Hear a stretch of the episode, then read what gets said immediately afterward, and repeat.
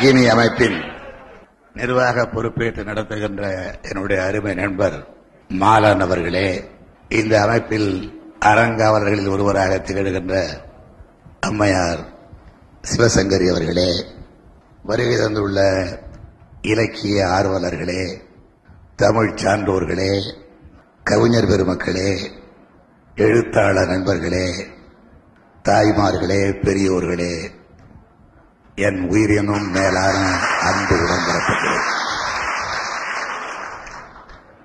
தமிழ் மழை பொழியும் என்று சொல்லி என்னை அழைத்திருக்கிறார்கள். ஏற்கனவே இரண்டு நாட்களாக விழா நிகழ்ச்சி நடைபெறும் பொழுது மழை பொழிந்தது என்று நான் கேள்விப்பட்டிருக்கிறேன். இன்று அந்த மழையும் சேர்ந்து பொழிய வேண்டாம் என்கின்ற விண்ணப்பத்தோடு என்னுடைய உரையை தொடங்குகின்றேன்.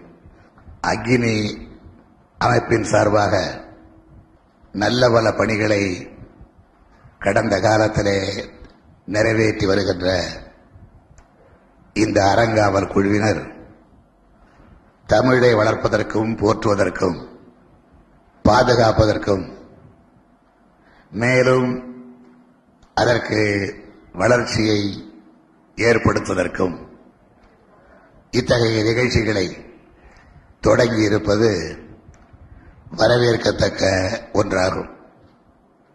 தமிழுக்கும் அமுதென்று பேர்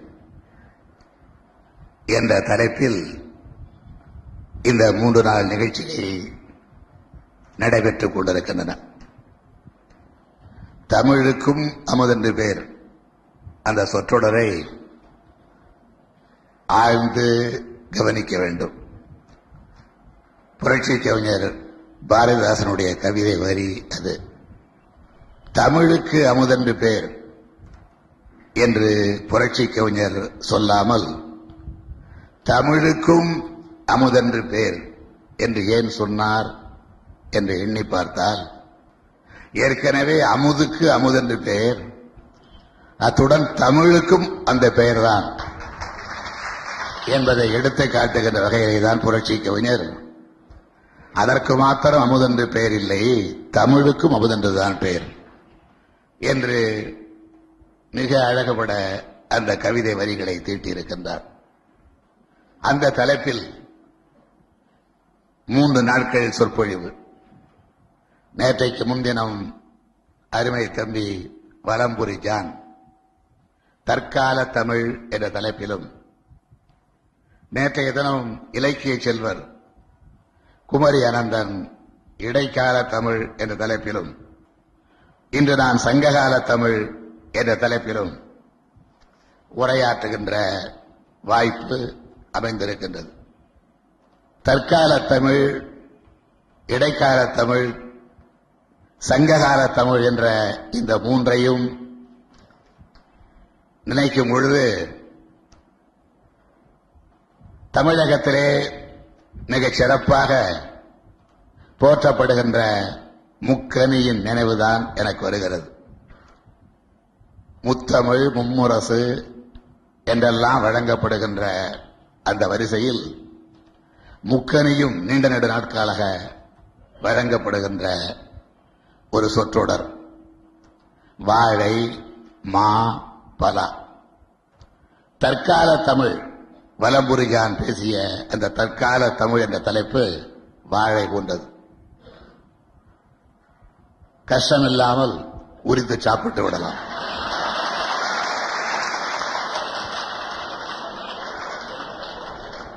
நேற்று இலக்கிய செல்வர் குமரி அனந்தன் பேசிய அந்த தலைப்பு இடைக்கால தமிழ். வாழைப்பழத்தைப் போல அவ்வளவு சுலபமாக சாப்பிட இயலாது. தோலை சீவ வேண்டும் மாம்பழத்தில் அல்லது அறுத்து சாப்பிட வேண்டும் அல்லது வாயிலே வைத்து உறிஞ்சி சாப்பிட வேண்டும். இவ்வளவு கஷ்டம். அதை விட சற்று அதிக கஷ்டம். இடைக்கால தமிழ் மாங்கனியாக இருப்பதால். எனக்கு கிடைத்திருப்பதோ பலாக்கனி. சங்ககால தமிழ் பலாக்கனி போன்றது. சங்ககால தமிழிலே கையாளப்படுகின்ற சொற்கள் எளிதில் புரியக்கூடியவைகள் அல்ல. சற்றொப்ப இரண்டாயிரம் ஆண்டுகளுக்கு முன்பு செஜூக்களில் அகத்தில் புறத்தில் பத்து பாட்டில் எட்டு தொகையில் பதினெண்கு கணக்கில் இப்படியெல்லாம் இடம்பெற்ற அந்த சொற்களுக்கு பொருள் காண வேண்டுமேயானால் அதை எளிமையாக்கி புலவர்கள் ஒரு பொருள் சொல்ல அதை மேலும் எளிமையாக்கி அடுத்து வருகின்ற அறிஞர்கள் ஒரு பொருள் சொல்ல இதற்கு பிறகுதான் சங்ககால தமிழ் என்ற அந்த பலாச்சுளையை நாம் பெற முடியும். பலாப்பழத்தினுடைய முள் அது அகற்றப்பட்டால் தோல் அது அகற்றப்பட்டால் தசை துணுக்குகளாக வருகின்ற சில பொருள்கள் அது அகற்றப்பட்டால் அதோடு ஒட்டி இருக்கின்ற நரம்புகள் அதையும் தாண்டி சென்றால் கையிலே ஒட்டிக் கொள்கிற பிசின் அதையும் தாண்டிய பிறகுதான் பலாச்சுளை நமக்கு கிடைக்கிறது. அதை போலத்தான் இவ்வளவு சிரமத்தை ஏற்றுக்கொண்டுதான் பலாக்கனி போன்ற பலாச்சுளை போன்ற சங்க தமிழை நாம் உணர முடிகிறது. சங்ககால தமிழ் செய்யுட்களை நாம் புரிந்து கொள்ள முடிகின்றது.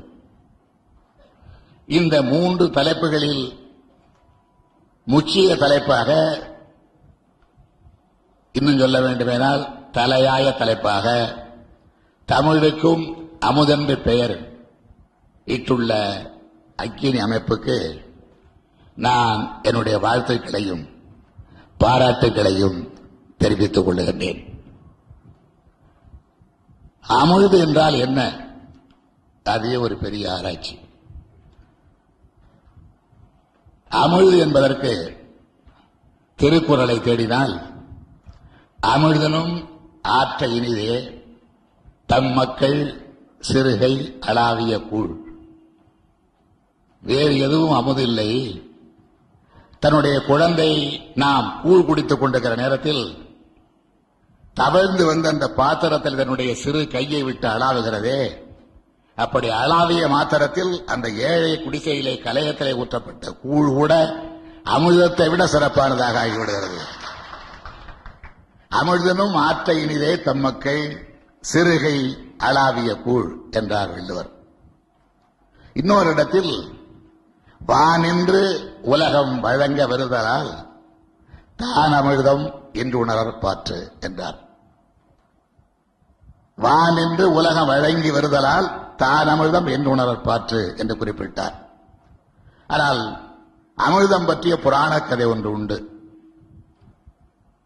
தேவர்களும் அசுரர்களும் மேருமலையை மத்தாக கொண்டு வாசுகி என்ற வெகு நீளமான ஒரு பாம்பை கயிறாக பிடித்து திருப்பார்கடலை கடைந்து அப்படி கடையும் பொழுது மோர் கடையும் பொழுது வெண்ணெய் திரள்வது போல அமுதமும் விஷமும் திரண்டு வந்து அமுதத்தை தேவர்கள் எடுத்துக்கொண்டு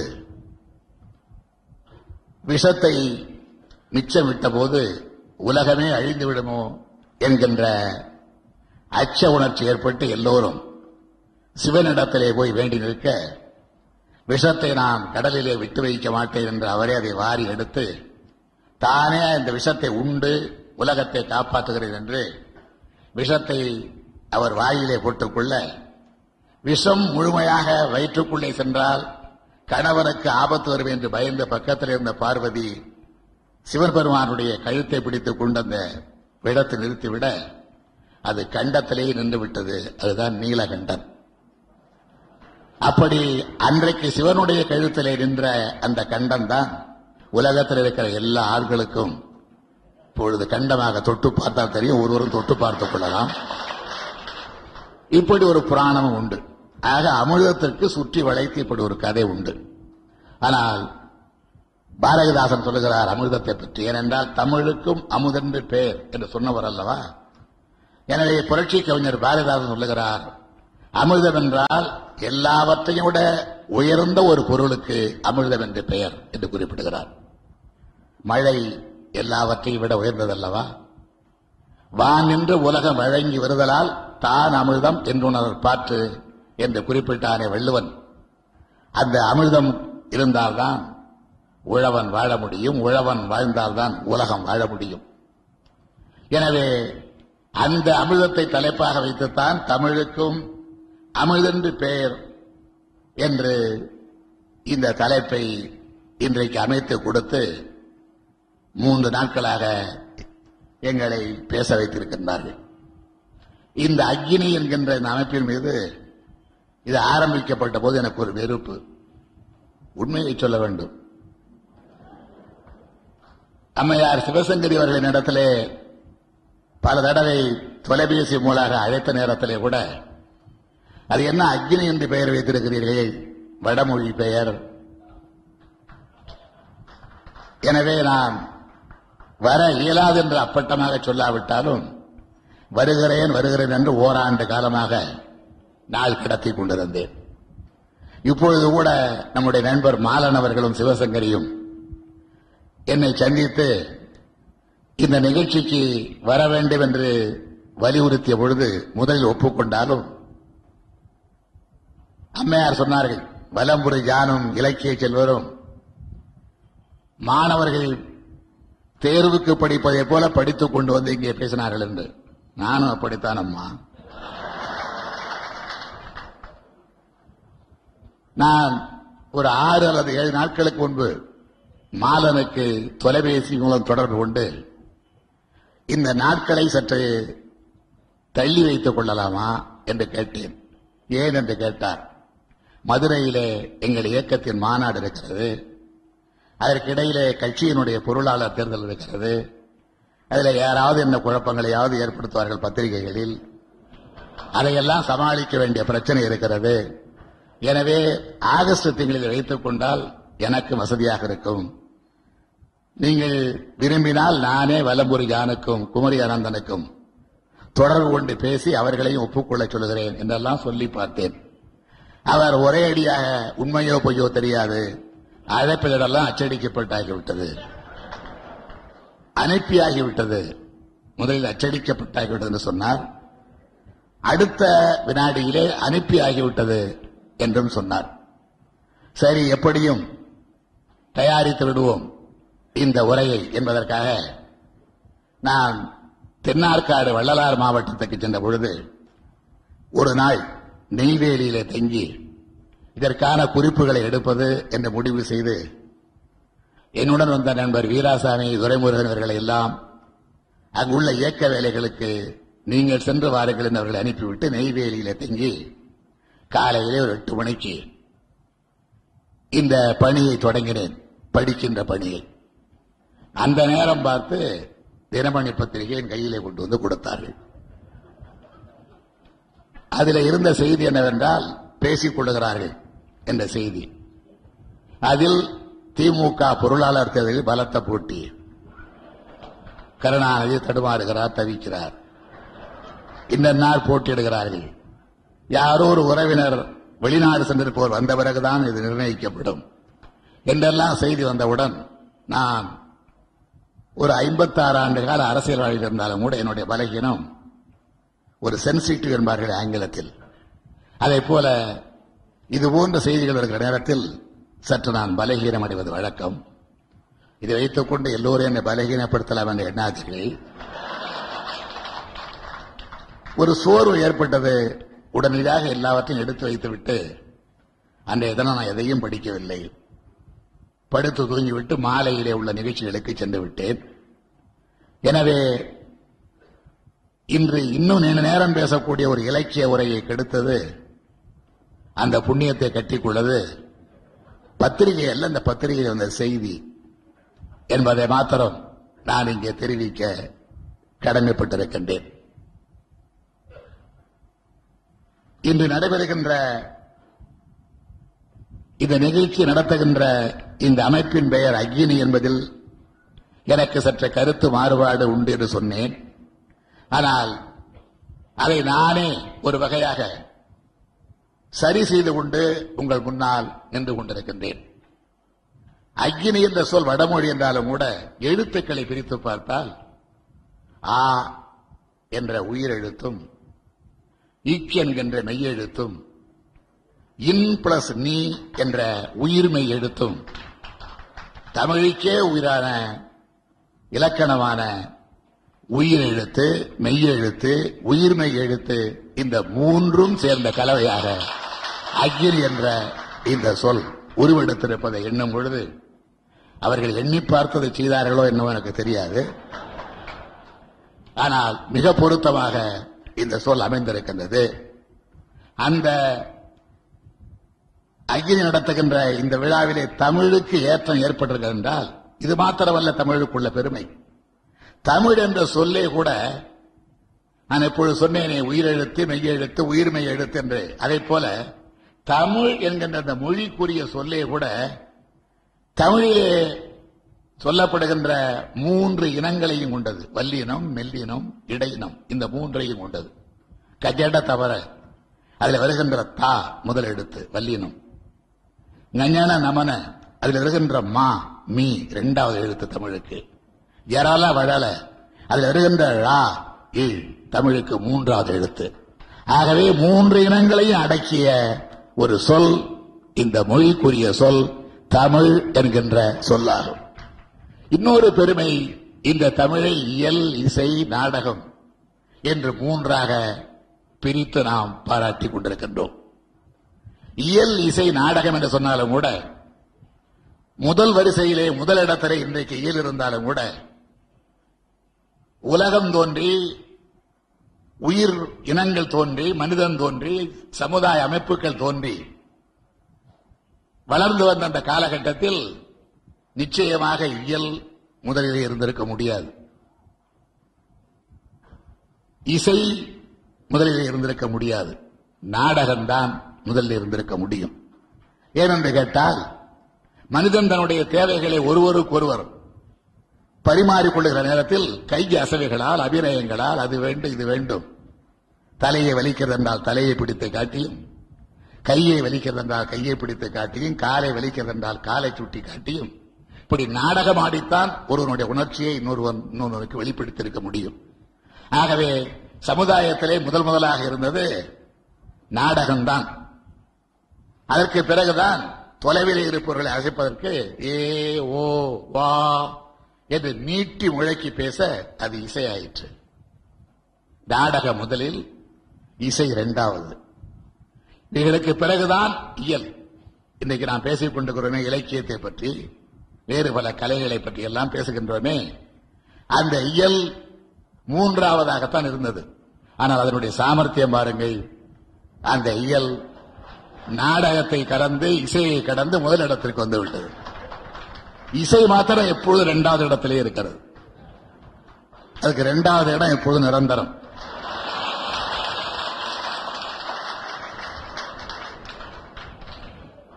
விளக்க தேவையில்லை.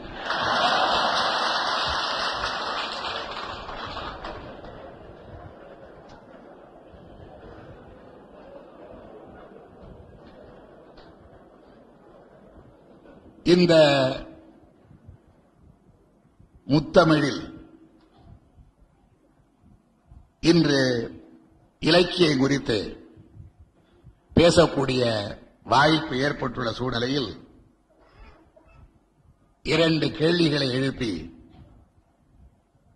மறைந்த தமிழ் பேரறிஞர் டாக்டர் மு. வரதராஜனார் அவர்கள் தந்துள்ள விளக்கங்களை இங்கே குறிப்பிடுவது சிறப்புடையதாக இருக்கும் என்று நான் கருதுகின்றேன். டாக்டர் மூவா குறிப்பிடுகிறார். மூவா மூக்கா அல்ல. மூவா குறிப்பிடுகிறார். கலையும் அறிவியலும் என்பதை ஒப்பிட்டு காட்டுகிறார். அறிவியல் என்றால் என்ன கலை என்றால் என்ன? இரண்டும் ஒரே மாதிரியாக தெரிந்தாலும் ஒன்றை பற்றி பேசினாலும் கூட இரண்டும் வேறுபடுகின்றன. முரண்படவில்லை ஆனால் வேறுபடுகின்றன.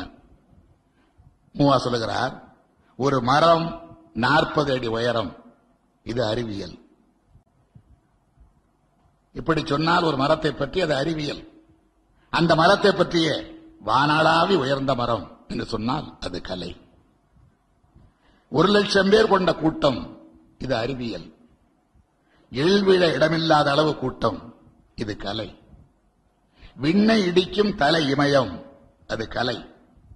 விண்ணென ஒன்று இல்லை அதை இமயம் இடிப்பதும் இல்லை இமயமலை கடல் மட்டத்துக்கு மேலே இருபத்தி ஒன்பதாயிரத்தி நூத்தி நாற்பத்தோரு அடிதான் உயரம். இது அறிவியல். இப்படி விளக்குகிறார் டாக்டர் மு. வரதராஜனார். இன்னும் சொல்லுகிறார் மிக அழகாக உள்ளதை உள்ளவாறு அறிவிக்க முயல்வது அறிவியல். உள்ளதை உள்ளவாறு அறிவிக்க முயல்வது அறிவியல் சயின்ஸ் உள்ளதை உணர்ந்தவாறு உணர்த்துவது கலை ஆர்ட் டாக்டர் முவா அவர்கள் எவ்வளவு அழகாக எவ்வளவு எளிமையாக எவ்வளவு பெரிய பிரச்சனையை சால்வ் செய்து கொடுத்திருக்கிறார் என்பதை கவனிக்க வேண்டும். உள்ளதை உள்ளவாறு இருக்கிறது அப்படியே. உள்ளதை உள்ளவாறு அறிவிக்க முயல்வது அறிவியல் சயின்ஸ் உள்ளதை உணர்ந்தவாறு உணர்த்துவது கலை. உதாரணமாக சொல்ல வேண்டும் ஆனால் ஒரு பெண்ணை பற்றி என்று எடுத்துக்கொள்வோம். மூவா கூற்றுப்படி கலையிலே ஒரு பகுதியை உணர்த்தினால் போதும். கற்பனையின் ஆற்றலால் முழுதும் விளங்கிவிடும். ஒரு பெண்ணை பற்றி சொல்லும் பொழுது அவள் ஒரு மயில் என்று சொன்னாலே அவள் ஒரு மயில் என்று சொல்லுகின்ற அந்த வர்ணனையிலேயே மிக அழகானவள். பார்ப்பதற்கு கவர்ச்சி நிறைந்தவள். நம் இதயத்தை ஈர்க்கக்கூடியவள் என்ற இவ்வளவு எண்ணங்களும் வெளிப்பட்டு விடுகிறது. ஒரு மயில் என்று சொன்னால் அது கலையிலே வருகின்ற ஒரு பகுதி. அறிவியலில் சொல்ல வேண்டுமேயானால் அவள் அழகான பெண். அதோடு நிறுத்த முடியாது. எத்தனை அடி உயரம்? என்ன நேரம் கண்ணு எப்படி? என்ன உட? எப்படி பேசுறா? இவ்வளவும் சொன்னாதான் அறிவியல் படி ஒரு பெண்ணை பற்றிய வர்ணனை முடிவுறும். கலையில் எல்லா பகுதிகளையும் விளக்கினால் சுவை குண்டிவிடும். மயில்னு சொல்லிட்டோடு நிறுத்தணும். அவளது ஆடும் மயில் சொன்னா அவ்வளவு அழகான மயில் நினைச்சிட்டு போயிடலாம். அதுல ஆராய்ச்சி பண்ண ஆரம்பிச்சா தோகை உள்ள மயில் எதுன்னா பெண்மயிலே அல்ல ஆண் மயில் தான். அங்கேயே பெரிய முரண்பாடு வந்துடும் ஆண் மயிலுக்கு தான் தோகை. எனவேதான் கலையில் எல்லா பகுதிகளையும் விளக்கினால் சுவை குன்றும். மயில் ஆனா பெண்ணா என்று தெரியாமலே பெண் மயில்தான் என்று எண்ணிக்கொண்டு தோகை விதித்த மயிலை பெண்ணுக்கு ஒப்பிடுவது சரிதானா என்ற கேள்வி எழும். எனவேதான் அப்படிப்பட்ட ஓமைகளை ஓமைகளோடு நிறுத்த வேண்டும். அதற்கு மேலே செல்லக்கூடாது. ஒரு முறை ஆராய்ந்து அறிந்த பிறகு மீண்டும் அதையே அறிவதில் ஆர்வம் இல்லாமல் செய்வது அறிவியல். ஒரு முறை ஆராய்ச்சி பண்றோம். மீண்டும் அதையே அறிவதில் ஆர்வம் காட்டாம இருக்கிறமே அதுதான் அறிவியல். ஒரு முறை உணர்ந்ததையே திரும்ப திரும்ப உணர்ந்து இன்புறுமாறு தூண்டுவது உணர உணர இன்பம் பெருகை செய்வது அதுதான் கலை. மனித வாழ்வில் அறிவின் பங்கும் உணர்ச்சியின் பங்கும் உண்டு. முக்கியமாக ஒன்றை கவனிக்க வேண்டும். அறி- அறிவு பெருகி உணர்ச்சி குன்றியவர்கள் மரம் போன்றவர்கள். அறிவு ரொம்ப அதிகமா பெருகி உணர்ச்சி குன்றி போயிட்டுனா அவன் மரம் போல. அறம்போலும் போலும் மரம் போல்வர் மக்கள் பண்பு இல்லாதார் என்றார் வள்ளுவர். அறிவு பெருகி உணர்ச்சி குன்றியவர்கள் மரம் போன்றவர்கள். உணர்ச்சி பெருகி அறிவு குன்றியவர்கள் விலங்கு போன்றவர்கள். பார்க்கிறோம் ஒவ்வொரு போலீஸ் ஸ்டேஷன்லயும் இப்போ விலங்குகள் எல்லாம். எனவே அறிவு பெருகி உணர்ச்சி குன்றியவர்கள் மரம் போன்றவர்கள். உணர்ச்சி பெருகி அறிவு குன்றியவர்கள் விலங்கு போன்றவர்கள். இந்த கலையை பல வகையாக பிரிக்கிறோம். ஓவியம் சிற்பம் இசை நாட்டியம் நாடகம் இலக்கியம் என்று பலவையாக பிரிக்கும் பொழுது ஓவியம் சிற்பம் இசை நாட்டியம் ஆகிய கலைகளை பொதுவாக எல்லா நாட்டுக்காரர்களும் நுகர முடியும். ஓவியத்துக்கு என்ன மொழி கிடையாது. அதனால எல்லாரும் அதை பாராட்டலாம் ரசிக்கலாம். சிற்பம் அதற்கு மொழி கிடையாது. எல்லோரும் பாராட்டலாம். கலாச்சாரம் உண்டு. ஆனா அதுக்கு மொழி கிடையாது. இசை அதுக்கு மொழி கிடையாது. மொழிக்கு தான் இசை வேணும் நம்ம போராடுறோம். இசைக்கு மொழி கிடையாது. நாட்டியம் அதற்கு மொழி கிடையாது. அதனால எல்லா நாட்டுக்காரர்களும் எல்லா மொழிக்காரர்களும் நுகர முடியும் பொதுவாக. நாடக கலை இருக்க அத மொழி தெரியாதவங்க அந்த அசகுகளை மாத்திரம் வச்சு பாதி உணரலாம் பாதி உணர முடியாது. இலக்கிய கலை இருக்க இது முழுதும் சொற்களால் ஆனது. எனவே இலக்கிய கலை இடத்தால் வரையறுக்கப்பட்டது. மொழி பயின்றவர்கள் மாத்திரம்தான் உணர முடியும். அப்படிப்பட்ட இந்த இலக்கிய கலை இசை நாட்டியம் நாடகம் அவ்வப்போது தோன்றி பலனளித்து மறைய காணலாம். ஓவியமும் சிற்பமும் நெடுது நாள் வாழ்ந்தாலும் ஒரு காலத்திலே அழியக்கூடியவை என்பதை உணரலாம். இலக்கியமும் ஏடுகளை அழிந்து விட்டாலும் மக்கள் மனத்தில் என்றென்றும் குடிகொண்டிருக்கக்கூடியவை. எனவே இலக்கியம்தான் சாகாவரம் பெற்றது. இப்படி வேறுபட்ட போதிலும் இந்த கலைகள் ஒன்றோடொன்று தொடர்பு கொண்டவை என்பதை அறிஞர்கள் விளக்குகின்றார்கள். மனிதன் படைத்துக் கொண்ட நாகரிக கருவிகள் மிகச் சிறந்தது மொழி என்பது மொழி இல்லையாயின் இன்றைய நாகரிக வளர்ச்சியே இல்லை. மக்கள் சேர்ந்து பழகவும் அமைப்புகள் ரீதியாக இயங்கவும் மன்றங்கள் தோன்றவும் நீதிகள் வழங்கவும் சமயங்கள் சட்டங்கள் உருவாகவும் அரசு நாடு உலக உறவு வாணிகம் நூல்கள் அறிவியல் எல்லாவற்றுக்கும் மொழியே அடிப்படை. அத்தகைய மொழியை மொழிகளின் சொற்களையே ஊடுபொருளாக கொண்டு அமைவது இலக்கியம். ஆகையால் அது கலைகளில் சிறந்தது என்பது பொருந்தும் என்கிறார் டாக்டர் முவா இலக்கியம் செய்யுள் வடிவாகவும் அமையும் உரைநடையாகவும் அமையும். உரைநடையாக நாடகமாக தொடர்கதையாக சிறுகதையாக கட்டுரையாக அவைகள் அமையும். அதுதான் தற்காலத்திற்கும் இடைக்காலத்திற்கு உரிய தமிழாக நம்முடைய மொழியை பொறுத்தவரையிலே இருந்திருக்கிறது. ஆனால் சங்க காலத்தில் இந்த இலக்கியம் செய்யுள் வெளியில் அமைக்கப்பட்ட இலக்கியங்கள் மட்டுமே இருந்தன. ஆனால் அவை இன்றும் சாகாத இலக்கியங்களாக இருக்கின்றன என்பதை மீண்டும் ஒருமுறை நான் வலியுறுத்த கடமைப்பட்டிருக்கிறேன். இந்த சங்க இலக்கியங்கள் இரண்டு துறைகளாக பிரிக்கப்படுகின்றன. எத்தனை நூல்கள் இருந்தாலும் எத்தனை தொகைகள் அதில் சொல்லப்பட்டாலும் எத்தனை பாட்டுக்கு பகுத்து அளிக்கப்பட்டாலும் மொத்தத்தில் ரெண்டே பிரிவுதான்.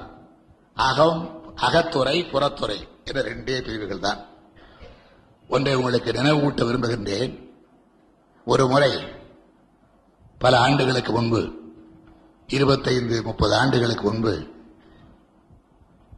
ஒரு மகிழ்வுந்தில் காரில் பேரறிஞர் அண்ணா அவர்கள் முன் இருக்கையிலும் நானும் பேராசிரியர் அன்பழகனார் அவர்களும் பின் இருக்கையில் அமர்ந்து ஒரு நீண்ட தொலைவு சுற்றுப்பயணத்தை மேற்கொண்டிருந்தோம். இரவு நேரம். நானும் பேராசிரியர் அன்பழகன் அவர்களும் இந்த அகத்துறை புறத்துறையை பற்றி பெரிய சர்ச்சையில் ஈடுபட்டு ஏறத்தாழ ஒரு மணி நேரத்திற்கு மேலாக என்னுடைய கருத்துக்களை அவர் சிலவற்றை ஆமோதித்தும் அவருடைய கருத்துக்கள் சிலவற்றை நான் ஆமோதித்தும் அதே போல இரு வாலாரும் எதிர்த்தும் வாதாடி கொண்டு சென்றோம்.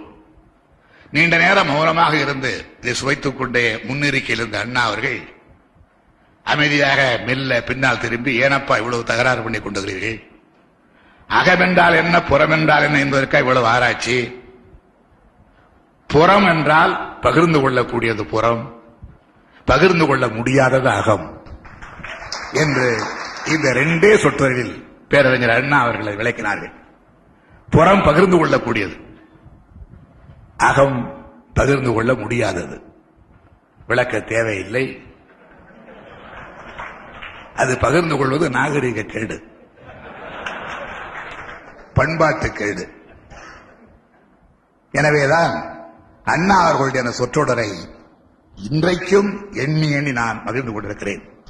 அந்த அகம் புறம் என்று நாம் எண்ணி பார்க்கும் பொழுது புறப்பாளர்களில் சிலருடைய பெயர்கள் சங்க இலக்கியத்தில் சில தனிப்பட்டவர்களுடைய பெயர்கள் சுட்டிக்காட்டப்பட்டாலும் கூட அவர்களுடைய இன்ப துன்பங்களையும் விருப்பு வெறுப்புகளையும் நல்லது கெட்டதுகளையும் அனைவருக்கும் பொதுவானவைகளாகவே கொண்டிருக்கின்றார்கள். அகப்பாடல்கள் பெரும்பாலானவை தனிப்பட்டவர்களுடைய பெயர்கள் அதிகம் சொல்லப்படாமல் பொதுவாக விளங்க வேண்டும் என்பதற்காக தலைவன் தலைவி என்று பெயர் குறிப்பிடப்படாமலே பாடப்பட்டவைகளாகும்.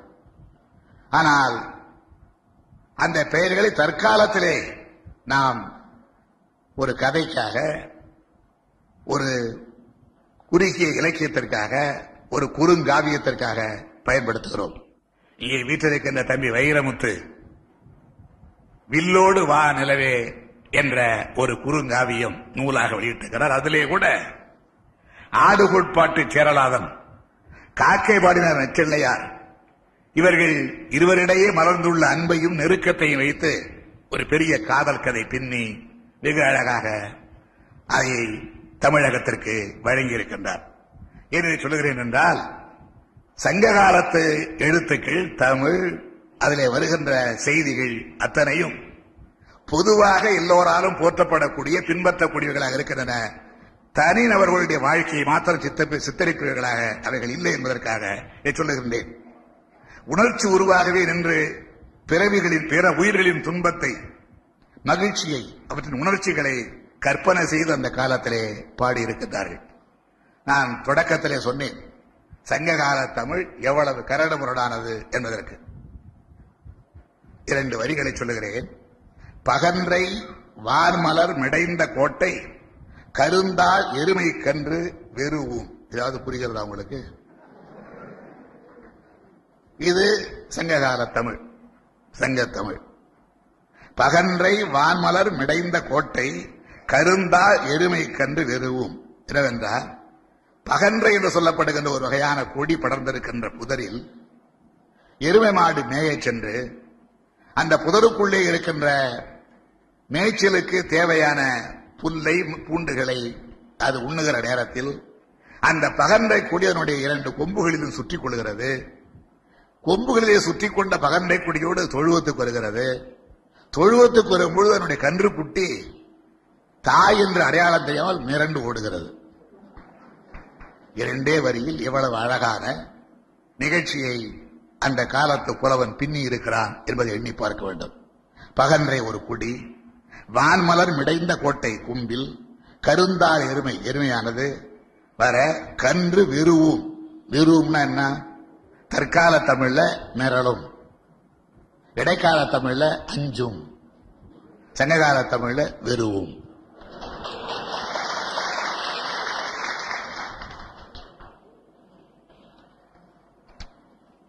இத்தகைய இந்த சங்ககால தமிழை எளிமையாக்கி மக்களுக்கு தர வேண்டும். இனிமையாக்கி மக்களுக்கு தர வேண்டும். அதனுடைய உட்பொருள் அனைத்தையும் தமிழ் மக்கள் உணர வேண்டும். தமிழ் இளைஞர்கள் உணர வேண்டும். தமிழ் மாணவர்கள் உணர வேண்டும். என்கின்ற பேரவா காரணமாக நான் எழுதியதுதான் சங்கத்தமிழ் என்பதை அறிவீர்கள். இங்கே நான் ஆற்றுகின்ற உரையில் உலகம் நாடு மக்களுடைய வாழ்க்கை வீரம் காதல் இரங்கல் இந்த உணர்ச்சிகளை பற்றி சங்ககால தமிழ்.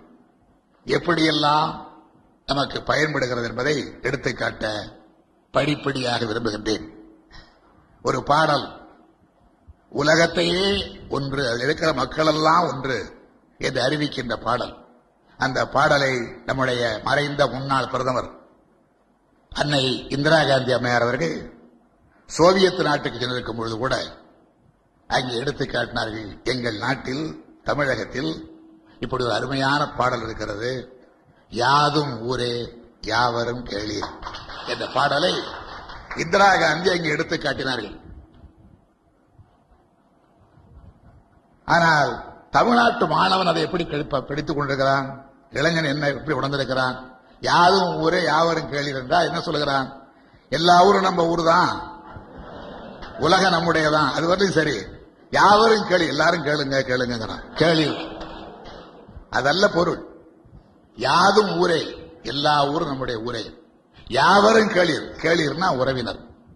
இதான் சங்ககால தமிழ்ல ஒரு சங்கடம். கேளீர்னா இது போன்ற ஒரு இடத்துல உறவினர் என்ற பொருள். இன்னொரு இடத்துல பகைவர் என்று பொருள். கேளீருக்கு ரெண்டு பொருள் இருக்கு.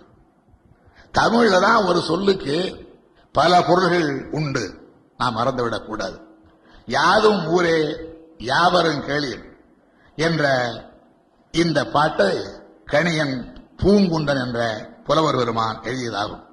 யாதும் ஊரே யாவரும் கேளீர் தீதும் நன்றும் பிறதர வாரா. நோதலும் தனிதலும் அவற்றோர் அன்ன. சாதலும் புதுவது அன்றே. வாழ்தல் இனிது என மகிழ்ந்தென்றும் இளமே. முனிவின் இன்னாது என்றலும் இளமே. மின்னொடு வானம் தந்துளி தலையை ஆறாது. கல்புருது இறங்கும் மல்லற் பேரியாற்று நீர்வழிப்படுவோம் புனை போல. ஆறுயிர் முறைவழிப்படுவோம் என்பது திறவோர். காட்சியின் தெளிந்தனம் ஆகலின். மாட்சியின் பெரியோரை வியத்தலின் நிலவே சிறியோரை எழுதல் அதனினும் நிலமே இதுக்கு சமஸ்கிருதமே கேட்டு போலாம். ஏன்னா இங்கே அமர்ந்திருக்கின்ற மிக பெரும் புலவர்களை தவிர மற்றவர்கள் யாரும் இதற்கு பொருள் புரிந்து சுவைக்க முடியாது. எனவேதான் இதனை எளிய தமிழில் நான் அமைத்து ஏற்கனவே வெளியிட்டேன். மூன்று கூறாக ஆவதற்கு முன்பிருந்த முகவை பெரு மாவட்டத்தில் ராமநாதபுரம் மாவட்டத்தில் மூதறிஞர் பண்டிதமணி கதிரேசன் செட்டியார் பிறந்தார் என கேள்வியுற்று களிப்புடனே மகிவாலன்பட்டிக்கு சென்றிருந்த போது பூங்குன்றம் என பழைய நாள் இலக்கியமாம் புறநானூற்று குறிப்பில் இருந்த ஊரின் பெயர்தான் மகிபாலன்பட்டியாக மாறிற்றென்று பெரும்புலவர் வாசுப்பா மாணிக்கனார் உரைக்க கேட்டு மகிழ்ச்சியிலே திளைத்து போறேன். கணியன் பூங்குணனார் என அவ்வூர் கவிஞன் கற்குகை ஒன்றில் செதுக்கியுள்ள கவிதையினை காண வாரி என அழைத்திடவே சென்று கண்டேன். அந்த பழம்புலவன் கரங்குண்டு செதுக்கியதோ அன்றி பார்புகழும் அப்பாட்டை பின்வந்தோர் செதுக்கியதோ யார் செயலாய் இருந்திடலும் அப்பாட்டில் யாதும் ஊரே யாவரும் கேளீர் எனும் அரைகுபல்தனை அற்றைய நாளில் ஒரு தமிழன் நிறைகுடமாய் திகழும் தன் நெஞ்சத்தை திறந்து காட்டி விரிகடல் சூழ் உலகம் முழுதும் நம் ஊரே என்றும் விழியும் ஒளியும் போல் மக்களெல்லாம் நம் உறவே என்றும் புதிய வெளிச்சத்தால் பொல்லாத இருகிழித்து வேற்றுமையின் வேறறுத்து புரட்சி செய்தான். பூத்தமிழ் வண்டாக புணர்ந்து கலந்து இந்த பூமிக்கே பொது கவிதை கனி ஒன்றை தந்த கவிஞன் பூங்குண்டந்தனில் பிறந்த புலவன் கணியன்தான் என்கின்ற போது புல்லரித்து பூரித்து போகுதம்மா நம் எண்சான் உடம்பு. அந்நாளில் புலவரெல்லாம் அகிலத்தை ஆளுகின்ற அரசர்களின் அவைக்களத்தில் அரிய தமிழ் கவிகள் பாடி ஆனை என்றும் சேனை என்றும் ஆயிரம் புற்கிழிகள் என்றும் மானியங்கள் மற்றும் பல பரிசல் என்றும் மலைமலையாய் பெற்றிடுவார். அன்னால் புலவர்கள். இந்நாளில் சில புலவர் போர். இந்நாளில் சில புலவர் போர். வாழ்வார்க்கு வாழ்த்துரைத்து. இன்னலுற்று அவர் தாழ்வாராயின் அக்கணமே சிறகடித்து அத்த குலத்து பறவை போல அடுத்த குலம். இன்னலுற்றவர் தாழ்வாராயின் அக்கணமே சிறகடித்து அத்த குலத்து பறவை போல அடுத்த குளம் பார்க்கின்ற இயல்புடையார்.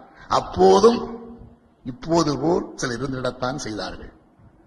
கனியூர் பூங்கொன்னனோ அவர் கண்டு கவலை மிக கொண்டதனால் அணிமணிகள் தமிழ் செய்து அரசருக்கு வள்ளல்களுக்கும் பூட்டி மகிழ்வதிலே ஆர்வமொரு கடுகளவும் காட்டாமல் இருந்துட்டான் தெரிஞ்சுக்கிட்டான்.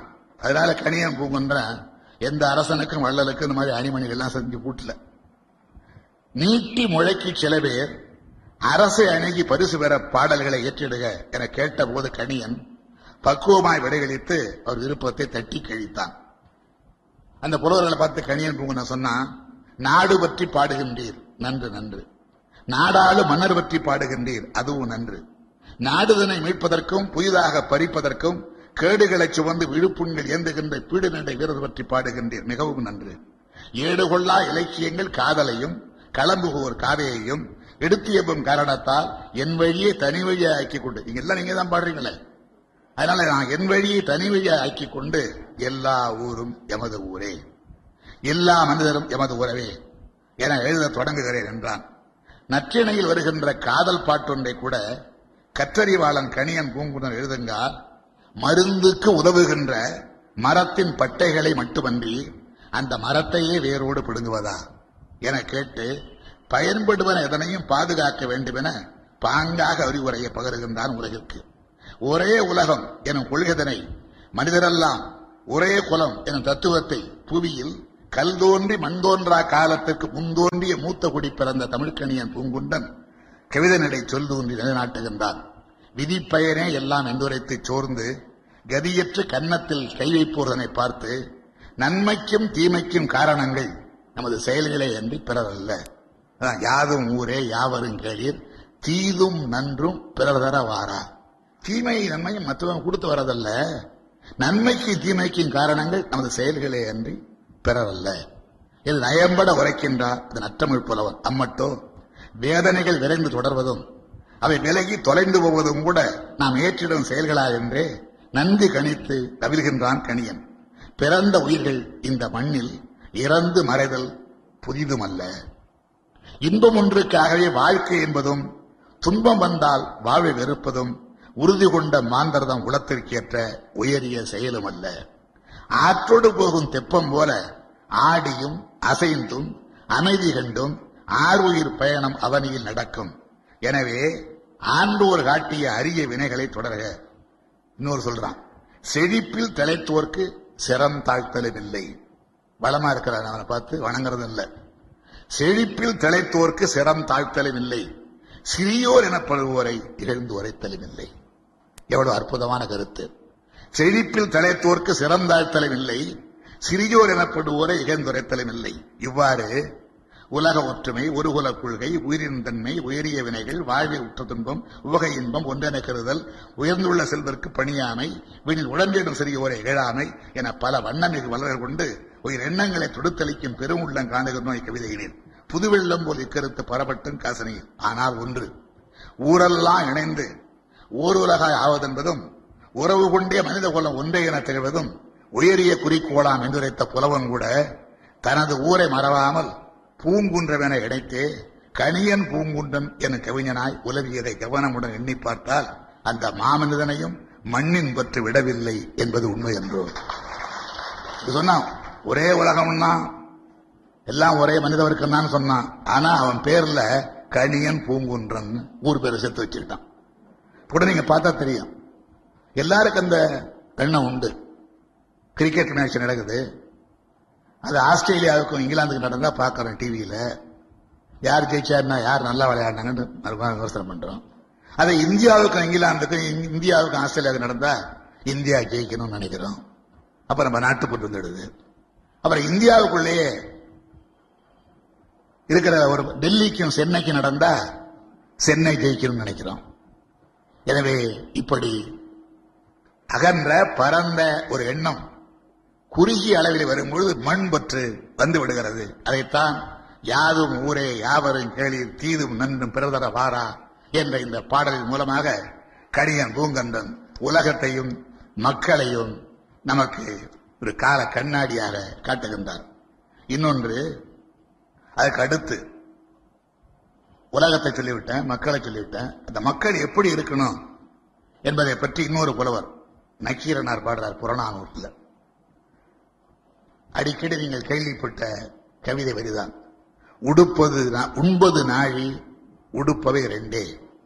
இது எந்த பாடலில் வருகின்ற வரிகள் என்றால் தென்கடல் வளா தென்கடல் வளாகம் பொதுமையின்றி வெண்குட நிலத்திய உரிமையோர்க்கும் நடுநாள் யாமத்தும் பகலும் குஞ்சான் கடுமா பார்க்கும் கல்லா ஒருவர்க்கும் உண்பது நாழி உடுப்பவை ரெண்டே பிறவும் இல்லாம் ஓரோக்குமே அது வேந்தனா இருந்தாலும் சரி அவன் காட்டில் இருக்கின்ற முரட்டு மிருகங்களை வேட்டையாடுகின்ற முரட்டுக்கு ஆளா இருந்தாலும் சரி இந்த ரெண்டு பேருக்கும் வேந்தனா இருந்தாலும் அவனுக்கு தேவையானது நாழி உணவு தான் நாழி என்பது தானியத்தினுடைய அளவை அளக்கின்ற கருவி.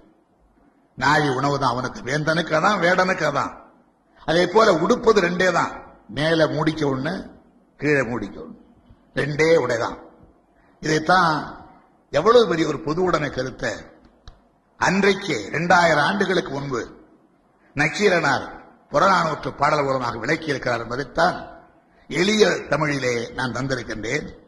மந்தமாறுத தாலாற்று உறங்குவதற்கு மாட மாளிகை கட்டி வாழ்கின்ற பெரியீர் பணம் பணம் பணம் என்று பாட்டாளியின் வேர்வையிலே தினம் தினம் தினம் குளிய நடத்தி குவிக்கின்றீர் செல்வத்தை. பிணம் தின்னும் கழுகு போல நீவீர் பெருக்க வைக்கின்றீர் உமது வயிற்றை. இருள் சூழ்ந்த வாழ்க்கையிலே ஏழைகளை தள்ளிவிட்டு பொருள் தேடி அலைகின்றீர். போதுமென்ற மனமின்றி வாழ்வில் வளம் பெருக்க ஒன்றையே குறிக்கோளாய் கொண்டோரே வார்த்தை ஒன்று கேட்கின்றேன் பதில் சொல்வீர். மாணிக்க பொரியலும் மரகத கூட்டுமா இலையிலிட்டு உண்கின்றீர் வைரத்தால் வறுவல் செய்து வைடூரிய அவியருடன் முத்து பவளம் எனும் மணிகளினால் செய்திட்ட அரிசியையா குத்தி உலையிலிட்டு குடற்பையை நிரப்புகின்றீர் என்றதொரு கருத்தமைந்த கேள்வியினை குன்றமெனச் செல்லும் குவிக்கின்ற மனிதரிடம் மன்றமேறி அறிஞர் அண்ணா கேட்டார். அதனை மறவாமல் என்றும் நாம் கேட்கின்றோம். புதுமை மனம் வாழ வேண்டும் என்று புவியில் நாம் முழங்குகின்றோம் என்று புதுமையல்ல இம்முழக்கம். புலவர் பிரான் நக்கீரர் புறப்பாடல் ஒன்றில் பொதுமை முரசம் ஆர்க்கின்றார் கேளீர் தென்கடல் சூழ் தரணி முழுவதுமே தன் வெண்கொற்ற குடையின் கீழ் வர வேண்டும் என தனி உரிமை நிலைநாட்ட துடிக்கின்ற வேந்தனுக்கும் கனி சுவைக்க கல்லிருந்து வீழ்த்துதல் போல் காடகத்தில் விலங்குகளை வேட்டையாட கண்முறக்கமின்றி பகலிரவு பாராமல் அலைகின்ற கல்வி அறிவற்ற முரட்ட மனிதனுக்கும் மானங்காத்திட அவர்தம் உடலுக்கு கீழும் மேலும் இது உடைதான் வேண்டும். அவரை மயக்கத்தில் ஆழ்த்தாமல் பசி நீக்க கூழோ பொங்கலோ உண்டு கிடைக்க ஆழி சூழ் இவ்வுலகில் அவரவர்க்கும் ஒரு நாழி தானியம் மட்டும் போதுமன்றோ? தொகுத்தளித்தார் இக்கருத்தை நக்கீரர் அதை தொடர்ந்து சொல்கின்றார் தொல்புவியில் நல்லோரெல்லாம். இது உலக மக்கள் எப்படி சமத்துவமாக வாழ வேண்டும் என்பதற்கு சங்ககாலத்து புலவன் வரைந்து காட்டிய சொல்லோவியம். இன்னொன்று ஒரு நாடு ஆட்சி. எப்படி படிப்படியாக சொல்லிக்கொண்டு வருவதால் சொல்லுகிறேன். ஒரு நாட்டினுடைய ஆட்சி ஒரு குடும்பம் ஒரு வீடு எப்படி இருக்க வேண்டும் என்பதற்கு ஒரு அருமையான பாட்டு. பிசுராந்தையார் என்ற ஒரு புலவர். அவரை புலவர் குழுவிலே உள்ள சில புலவர்கள் சில கேள்விகள் கேட்கிறார்கள். எவ்வளவு வருஷம் ஆச்சு? உங்களுக்கு அறுபது வயசுக்கு மேல இருக்கும். தலைமுடி நரைக்கலையே ஏன் அப்படின்னு கேட்கிறாங்க அதுக்கு ஒரு பதில் சொல்றாரு. என்னுடைய நடையிலேயே சொல்லி விடுகிறேன் முதலில் எளிய நடையில். நாத்திரம் கொண்ட நற்புலவர் கூட்டமதில் பாத்திரங்காட்டி பலரும் கருத்துக்கனி உதிர்த்து விட்டார். ஒரு கவிஞர் பிசுராந்தையாரை நோக்கி புலவியில் கருமை நிறம் மாறாத தலைமுடியும் தாடியும் உமக்கு அகவை அறுபதுக்கு மேலாகியும் கூட அப்படியே அணுக்கூட நிறைக்காமல் இருப்பது எப்படியோ என கேட்டார். அவர் சொல்றார் விளக்குகிறேன் காரணத்தை கேட்பீர் ஐயா. குடும்ப விளக்காக வாய்த்துள்ளார் மனைவி எனக்கு. குடும்ப விளக்காக வாய்த்துள்ளார் மனைவி எனக்கு. விளைவுதனை கழனியிலே பெருக்குகின்ற மகனோ ஒரு சிறிதும் வளைவுதனை கொள்கையாக கொள்ளாத காளை. அளவறிந்தவன் பெற்றான் இரு பிள்ளை இரண்டுமே அறிவார்ந்த அழகு தமிழ் மழலை கிள்ளை. வளமான நஞ்சுக்குள் வாஞ்ச நிறைத்து எனது உளமறிந்து செயல்புரியும் ஊழியரும் உண்டு எனக்கு. என் செயல்படக்கூடிய ஊழியர்களும் எனக்கு உண்டு. சிலந்தி வலை நூலினும் மெல்லிய சிறு தவறு கூட சிலந்தி வலை நூலினும் மெல்லிய சிறு தவறு கூட செங்கோலின் மீது படரக்கூடாது என சூழ்நிலைத்து சீலமுடன் நடக்கின்ற ஆட்சியினை பெற்றுள்ள சிறப்பும் உண்டு என் நாட்டு மக்களுக்கு. அவர் நாட்டு மக்களுக்கு.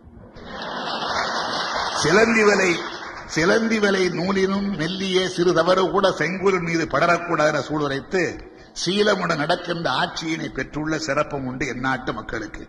அடியேன் பிறந்த அழகுமிகு சிற்றூர். பிசிர் எனும் பதியில் ஆண்டோரும் சான்றோரும் பெரும்பாலும் நிறைந்துள்ளார். இத்தனை பெருமையும் ஒரு சேர பெற்ற மகிழ்வால் முத்தனைய நிறங்காட்டிய முடிநிலை நரை திரை எதுவும் முற்றுகை இடுவதற்கு முனையவில்லை முடியவில்லை. கற்றறிவாளரே கவலையில்லா வாழ்க்கையினால் கிடைத்திட்ட பலனது என்று பகிர்ந்துவிட்டார். இப்படி அவருடைய முடியை பார்த்தே நாட்டில் இருக்கிற ஆட்சியை நிர்ணயிக்க முடிஞ்சது.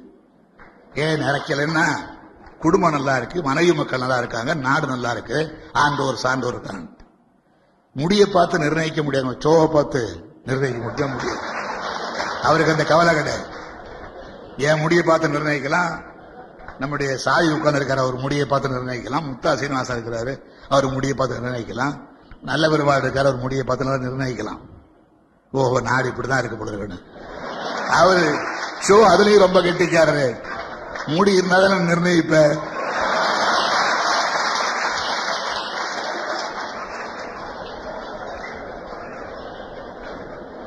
எனவே அவரை பார்த்து நிர்ணயிக்க முடியாவிட்டாலும் அவருடைய எழுத்தை பார்த்து நிர்ணயிக்கலாம் என்பதை நான் ஒப்புக்கொள்கிறேன்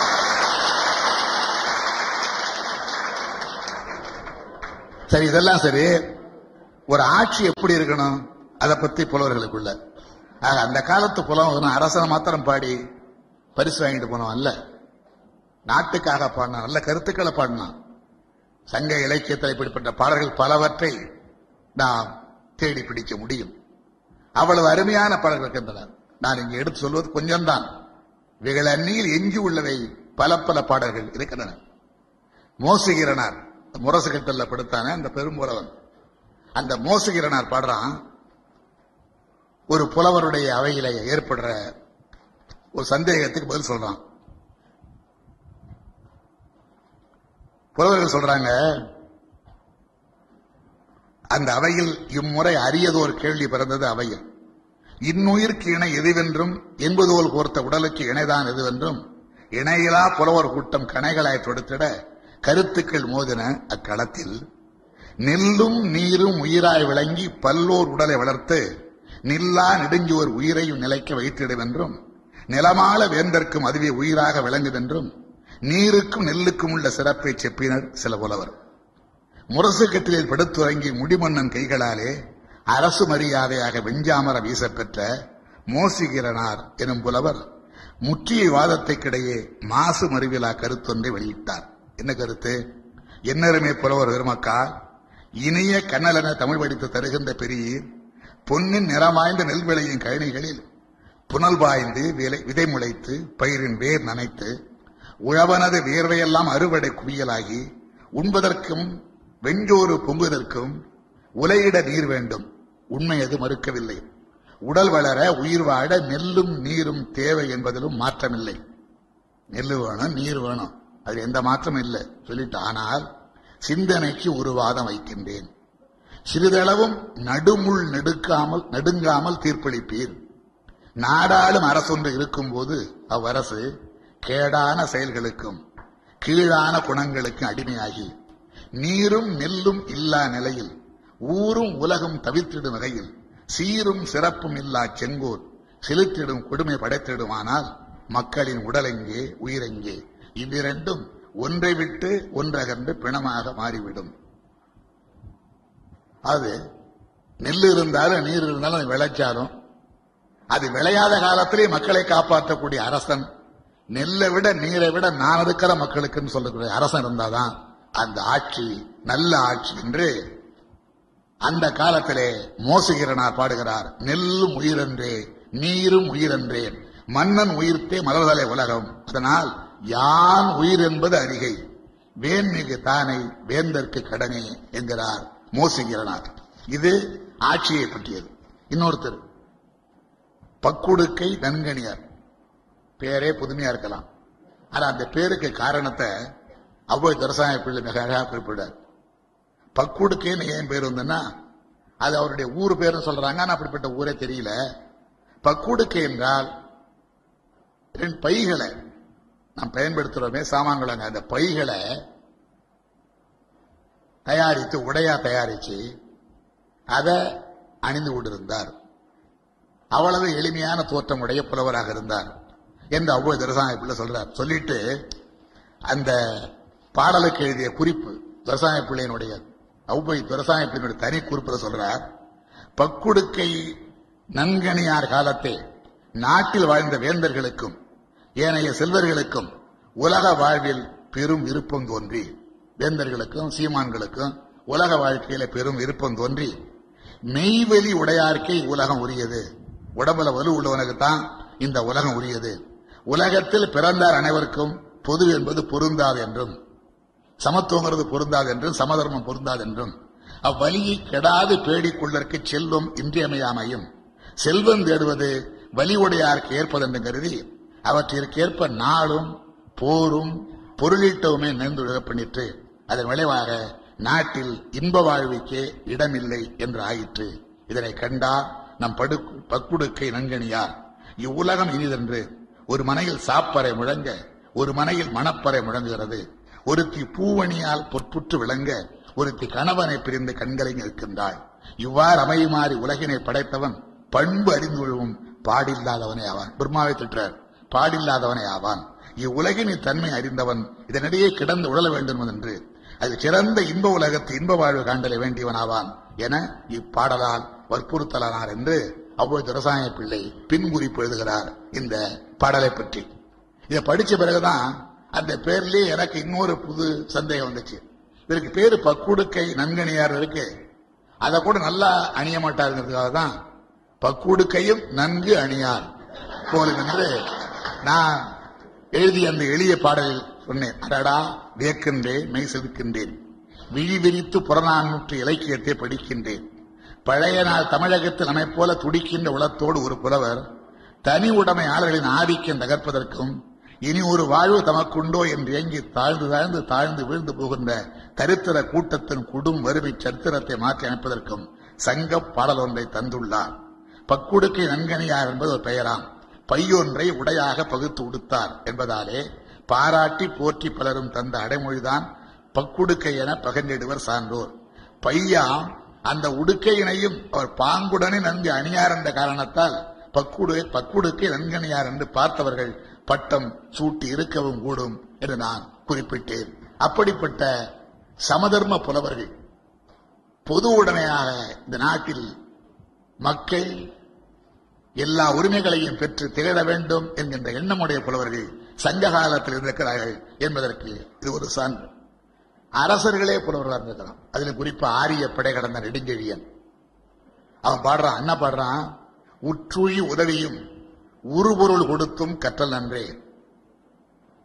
உதவி உதவி செஞ்சோம் உருபொருள் கொடுத்தும் கற்றல் நன்றே. வேண்டிய பொருளை கொடுத்தோம். எம்பிபிஎஸ் கொடுக்கிற பொருள் அல்ல. வேற யாருக்குன்னு அவன் சொல்றான். உற்றுழி உதவியும் உருபொருள் கொடுத்தும் கற்றல் நன்றி. இதை நான் கொஞ்சம் விளக்கமாக உங்களுக்கு எடுத்துக்காட்ட விரும்புகின்றேன். உரலுக்குள் நெல்மணிகள் உலக்கைப்பட்டு உமி வேறு அரிசி வேறாக பிரிவது போல் உறவுதனை விரும்பாமல் உருவுகின்ற எதிரிகளின் உடல் வேறு தலை வேற ஆக்குகின்ற வீரனவன். யாரு? நெடுஞ்செழியன். ஆரிய கடந்த நெடுஞ்செழியன். கூறிய வேல்முனையால் வைத்த குறி தவறாமல் கொடும்பகைவர் குடகிழித்து தோரணம் கட்டுகின்ற வீரிய மிக கொண்ட வேந்தர் பெருந்தகையாம். ஆரிய படை கடந்த நெடுஞ்செழிய பாண்டியனவன். செந்தமிழை சிந்தையிலே குடிவைத்த காரணத்தால் சீரியனர் புறமை பெற்ற செய்யர் குல வேந்தனவன். ஆராயாது தீர்ப்பளித்த அவசரத்தால் கண்ணகி அவனை தேரா மன்னா என தூற்றியதாய் கதையும் உண்டு. நீதி இறந்ததென உணர்ந்தவுடன் தன்னுயிரை அந்த நீதிக்கே வழங்கி அதை நடமாட விட்டான் என்று இந்த நெடுஞ்செழிய பாண்டியனைத்தான் சேர இளங்கோவின் சிறப்பு புகழ்வென செப்பிடுவார். இம்மன்னன் வாழ்ந்தபோது பாண்டி நாட்டில் இயற்கை வள நிறைவாக குவித்து தங்கியது செழிப்பு மேல் நிலையாக குறுங்குவதற்கு ஏற்றவாறு செயல்முறைகள் திட்டங்கள் இயற்றி ஆண்டான் நீள்வையம் பெறுகின்ற வளத்திலெல்லாம் சிறந்த வளம். நிற்காமல் ஊற்றெடுக்கும் கல்வி வளம் ஒன்றேதான் என கண்டு கற்காதோர் வாழும் நாட்டில் பிற வளமெல்லாம் பாழே என்றான். பாசி படராமல் இதயத்தை பளிங்காக்கும் கல்வியினை ஆசிரிய பெருமக்கள் ஊட்டுகின்றார். அதனாலே உற்றுழி உதவியும் உருவுருள் கொடுத்தும் அக்கற்றறிவாளரை காற்றிடல் வேண்டுமென தொடங்குகின்ற புறப்பாடல் ஒன்றை தமிழன்னை கழுத்தில் தொங்கவிட்டு அழகு பார்க்க மாலையாக தொடுத்துட்டான். தோகையாம் கோப்பெருந்தேவி அவள் அவன் பக்கத்துல அவனுடைய பத்தினி அமர்ந்து கேட்கிறா அவன் தோல் தழுவி கொஞ்சி சில கேள்விகளை கேட்டறிந்தாள். உற்றூழி உதவுதலில் என்னவாம் மன்னவா? இது முதல் கேள்வி. ஊறுபாடு ஒன்று ஆசிரியருக்கு நேருமெனில் உடன் சென்று துணை இருக்க வேண்டும் என்றான் நெடுஞ்செழியன். உருபொருள் கொடுத்தலினில் யாது பொருளோ? என கேட்டாள். ஊதியம் ஆசிரியருக்கு மிகுதியாக அளித்திட வேண்டும் என்றான் அந்த நெடுஞ்செழியன். உற்றுழி உதவி உருபொருள் பிற்றை நிலை முனியாது கற்றல் நன்றே என்றான்.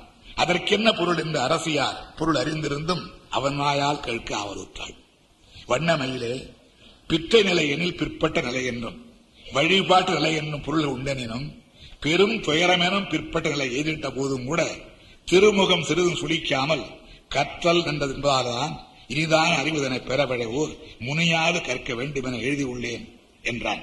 புன்னகையை நெளியவிட்டு அவன் முகத்தில் முகம் உதைத்து மின்னொளி கண்ணமிரண்ட சிவப்பேர பூரித்து போய் இன்னும் ஒரு ஐயப்பாடு மன்னவனே அன்னை ஒருத்திக்கு பிறந்த பிள்ளைகளில் கல்வி கற்ற பிள்ளை கல்லா பிள்ளை. இவை இரண்டும் அவளுக்கு கண்கள் இரண்டை போல்தானே? என கேட்டாள். பிறந்தார்கள் இருவர் ஒரு தாய் வயிற்றில் என்றாலும் சிறந்தோனாய் தாய் எண்ணை சிந்தை குளிர்வதெல்லாம் அறம் திறம் உணர்த்துகின்ற கல்வி நீரோடையிலே அந்தளர்ந்த மலராக இருக்கின்ற அறிவார்ந்த மகனைத்தான் என்று கூறிக்கொண்டே மன்னன் எழிலரசி மேல் சாய்ந்து எண்ணத்தை ஓடவிட்டு மேலும் எழுதினான் மூலையிலே.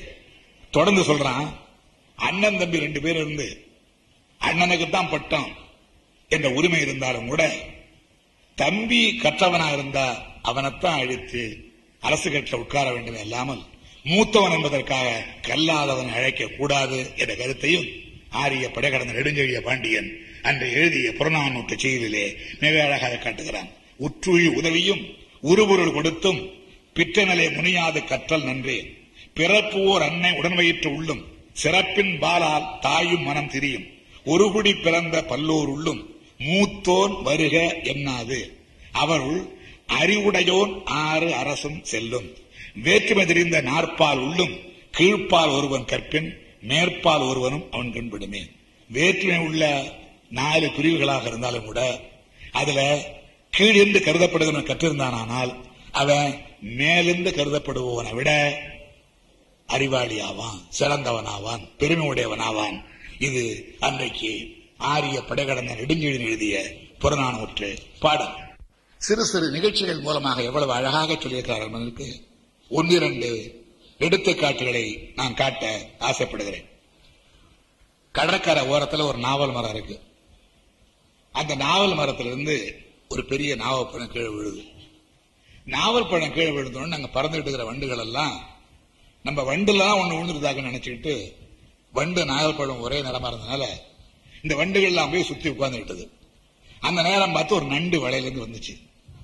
அந்த நண்டுக்கு என்னன்னா அடடா இருக்கிற வண்டிலே பெரிய வண்டா ஒண்ணு இருக்குன்னு சொல்லி அது ஓடி வந்து நாகப்பழத்தை பிடிச்சி ஓடி போச்சு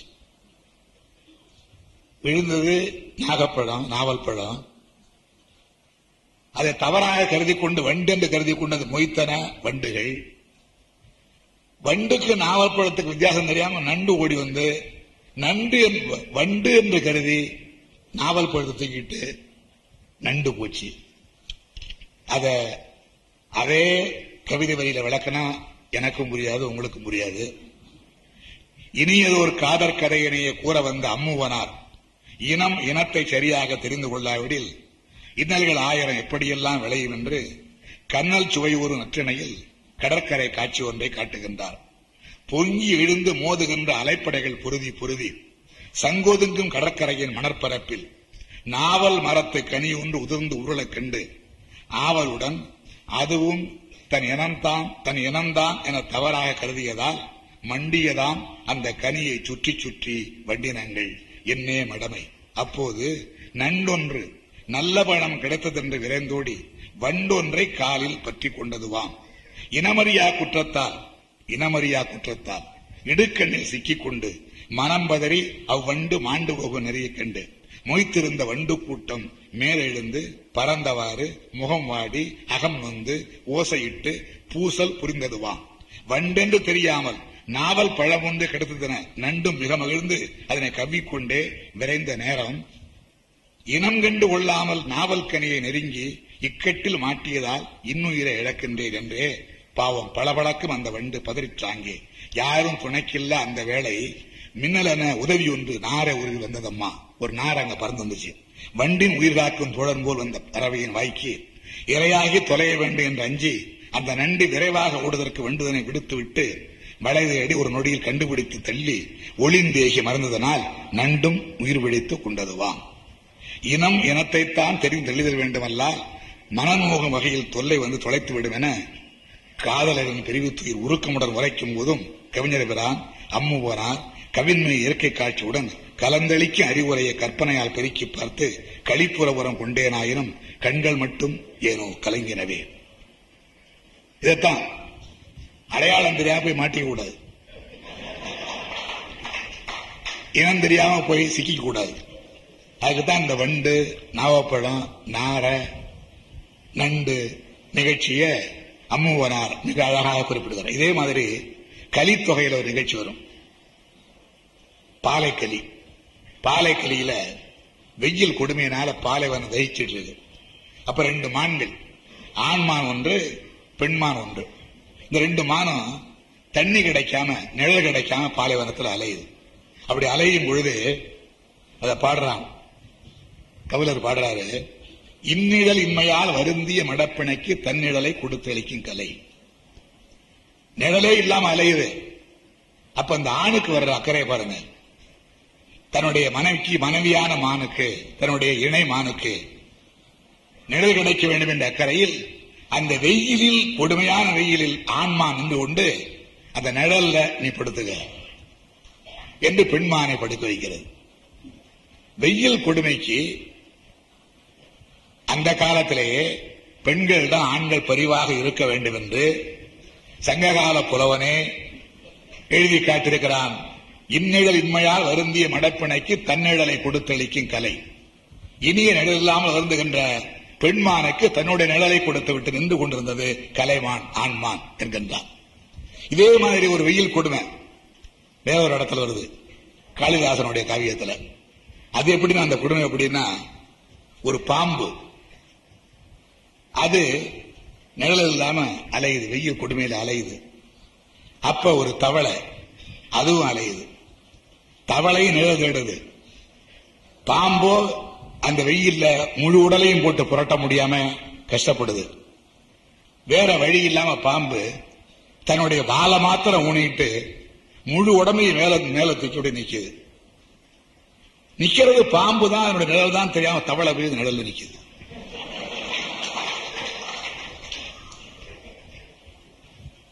அது பொருந்தாத கூட்டணி.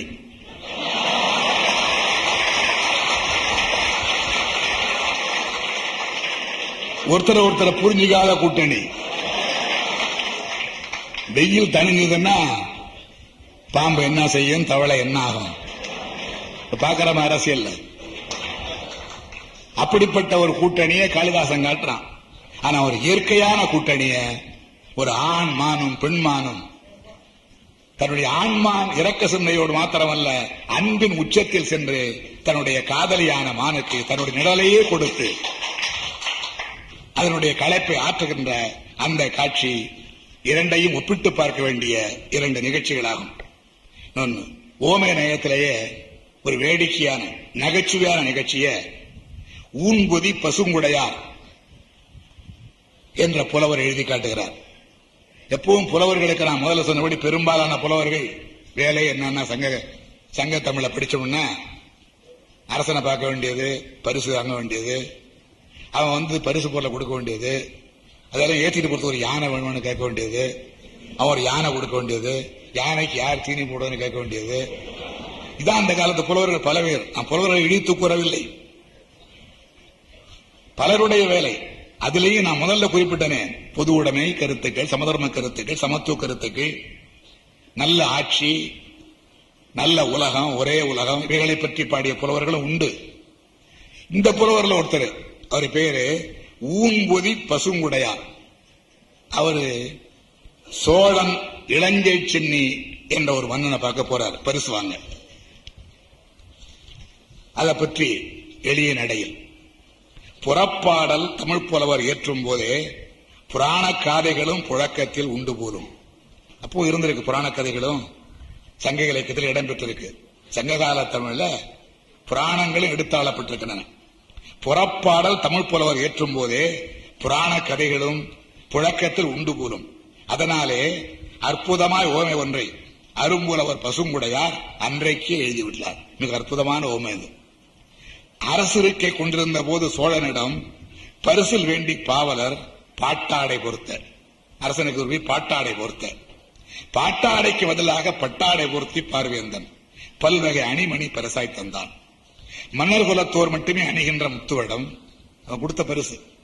மன்னர் குலத்தோர் மட்டுமே அணிகின்ற முத்துவடம் மரகத மணி மாலை மாணிக்க வளையல் குவியல் இன்னவர நகைகளையும் இளங்கை சென்னி புன்னகை முளிர பொழிந்தான் புலவரிடம்.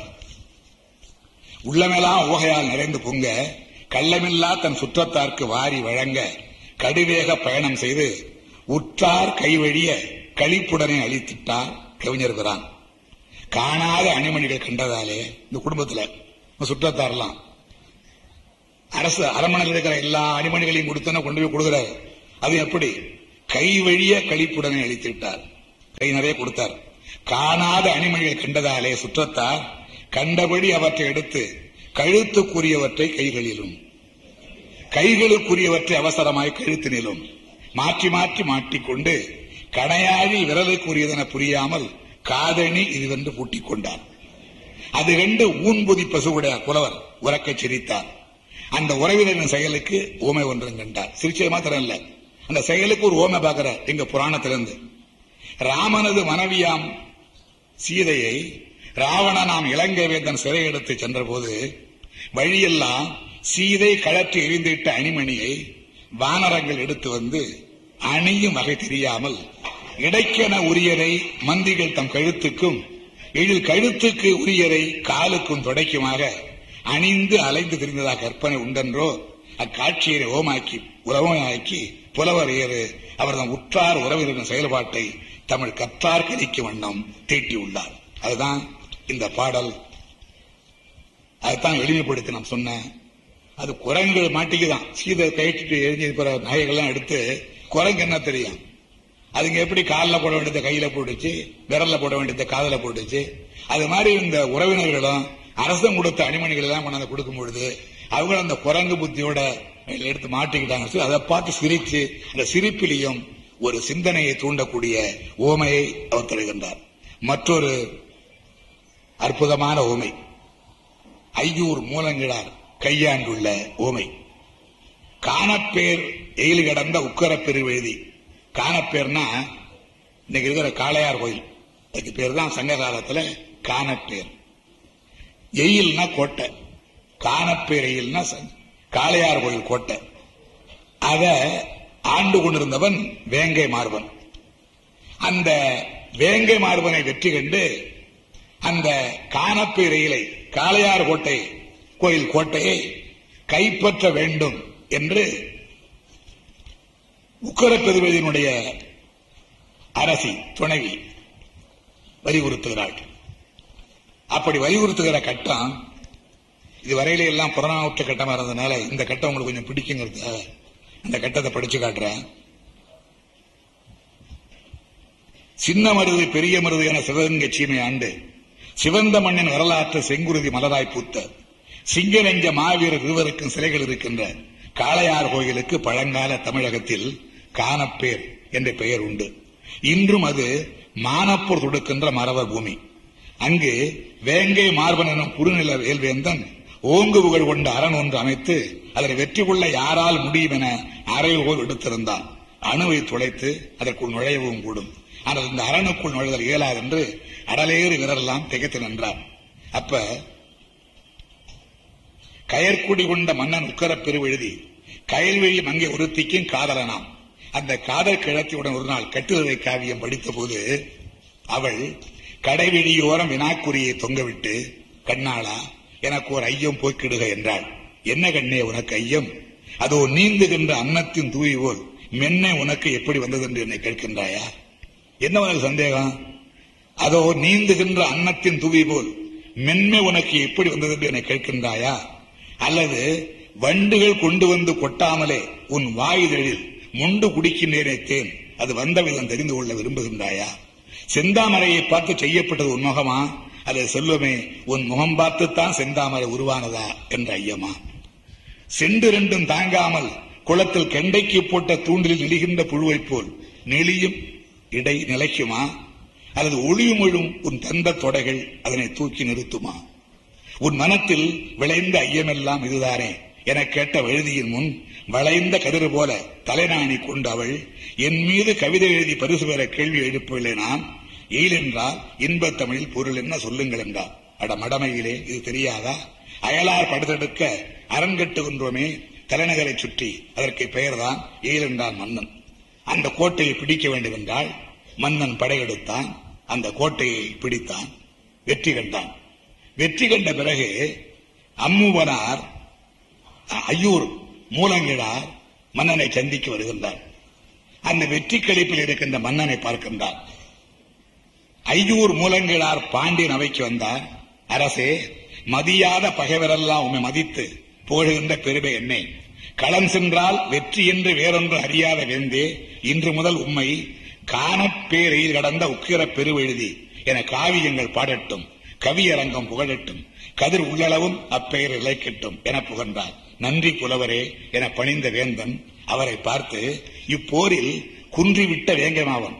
அந்த காணப்பேர் இருந்த அந்த கோட்டையை கைவிட்டான அந்த வேங்கமார்வன் கோப கனல் உமிழ காணப்பேரையிலை மீட்பதற்கு மீண்டும் கள அமைக்க போகின்றானா என கேட்டான். மறுபடியும் சண்டைக்கு வருவானா? அந்த கோட்டை பிடிக்கணும் கேட்கிறான் அதற்கு ஐயூர் மூலங்களா சொன்ன பதில் அரியதோர் ஊமை என அன்னை தமிழுக்கு வழங்கியது. அது என்ன? சொல்றாரு உலை தீயில் கொல்லன் காய்ச்சின இரும்பில் ஒரு துளி நீர் பட்டால் அந்நீரை மீட்டல் முடியுமா? உலக்களத்துல கொல்லன் காய்ச்சல் இரும்பு இருக்க அது ஒரு துளி நீர் பட்டுட்டா அந்த நீரை மறுபடியும் திரும்ப பெற முடியுமா? அது மாதிரி நீ பிடித்த கோட்டைய மறுபடியும் வேங்கை மார்பனால் பிடிக்க முடியாது என்பதை அவர் உணர்ந்திருக்கிறான். என்ற ஒரு அருமையான ஓமையை ஐயூர் மூலங்கிழார் இந்த பாடல் மூலமாக தருகின்றான் இன்னொன்று பள்ளி சொல்ல பத்தி நம்ம கேள்விப்பட்டிருக்கோம். பள்ளி சொன்னா நல்லதுன்னு. அந்த பள்ளியை வச்சு பாலையில் பிரிந்து சென்ற தன்னுடைய கணவன் திரும்பி வருவான் என்பதை காதலி ஆவலோடு எதிர்பார்ப்பதை ஒரு புலவர் பாடுகிறார். பாலை பாடிய பெருங்கெடுங்கூர் என்பது அவருடைய பெயர். அந்த காலத்துல இப்படி பொருள் தேடி யாராவது போயிட்டாங்கன்னா கணவன் போயிட்டா காதலன் அல்லது க- மனைவி ரொம்ப வருத்தப்படுவார்கள். சினந்து கொள்வார்கள். செல்லமாக குவித்துக் கொள்வார்கள். அதுல கோப்பெருஞ்சோழன் அதை பற்றி ஒரு பாட்டே பாடியிருக்கான். அருளும் அன்பும் நீங்கி துணை துறந்து பொருள் வயிறு பிரிவோர் உறவோர் ஆயும் உறவோர் உறவோராக மடவம் ஆக நாமே. அன்பு அருள் நீங்கி வெறும் பொருளுக்காக நம்மை விட்டு பிரிந்து போனவர்கள் அறிவுடையவர்கள் என்று தன்னை கூறிக்கொண்டால் அவர்கள் அறிவுடையவர்களாகவே இருக்கட்டும். நாம் அவர்களை பிரிந்த காரணத்திற்காக நாம் அறிவற்ற மூடர்களாகவே இருப்போம். பொருளுக்காக எவன் போனானோ அவன் அறிவுடையவன் தன்னை சொல்லிக்கிட்டா அவன் அறிவாளியாகவே இருக்கட்டும். நம்ம நம்ம பிரிந்து போய் வருந்திக்கிட்டு இருக்கிற நம்ம அறிவற்றவர்களாக இருப்போம் என்று சொன்னான். ஆக அது பெண்ணுக்காக பாடப்பட்ட பாடல். அது மண்ணுக்கும் பொருந்துகிறது. இதே கருத்துல பொருள் தேடுறதுக்காக காதலன் பிரிந்து செல்றான். பாறைக்கலியில அப்படி பிரிந்து செல்லும் பொழுது அவன் வருவானா வருவானான்னு காதலி தவிச்சுட்டு இருக்கான் அப்ப தோழி சொல்றா உள்ளார் கொல்லோ தோழி கல்வரதம் பொன்புனை பகழி செப்பம் கொன்மார். உயிர் நுதி புரட்டும் ஓசை போல செங்கால் பள்ளி தன் துணை பயிரும் அங்கார் கள்ளியம் காடு இழந்தோரே எதுவும் புரியாத உங்களுக்கு. புரிய நியாயம் இல்லை அவ்வளவு கடினமான சொற்கள். ஆனா என்னதுக்கு பொருள்னா தோழி கவலைப்படாத. உன்னுடைய காதலன் பாலைவனத்துல கள்ளிக்காட்டு பக்கம் போயிட்டு இருப்பான் அப்ப பள்ளியினுடைய சத்தம் கேட்டு திரும்பி வந்துருவான். அப்படின்னு. எப்படின்னு கேக்குறான். இந்த கள்ளிக்காட்டு இருக்கிற பள்ளி ஆண் பள்ளி பெண் பள்ளியினுடைய துணையை நாடி அதை தரத்திக்கிட்டு போவோம். திரத்திக்கிட்டு தரத்திக்கிட்டு போகும்போது அது ஓசை எழுப்பும். அந்த ஓசை எப்படி இருக்கும்னா ஒரு வேடன் தன்னுடைய அம்பு நுனிய தடையை பார்க்கும்போது தட்டி பார்க்கறான். பார்க்கும்போது டிக் டிக் சத்தம் இருக்குது அது மாதிரி ஓசை. பள்ளியினுடைய ஓசைக்கு புலவன் சொல்றான் உதாரணம். அம்பின் நுனியை வேடன் தடையை பார்த்து சரிபார்க்கும் பொழுது ஏற்படுகின்ற ஓசை. இது மாதிரி ஓசை.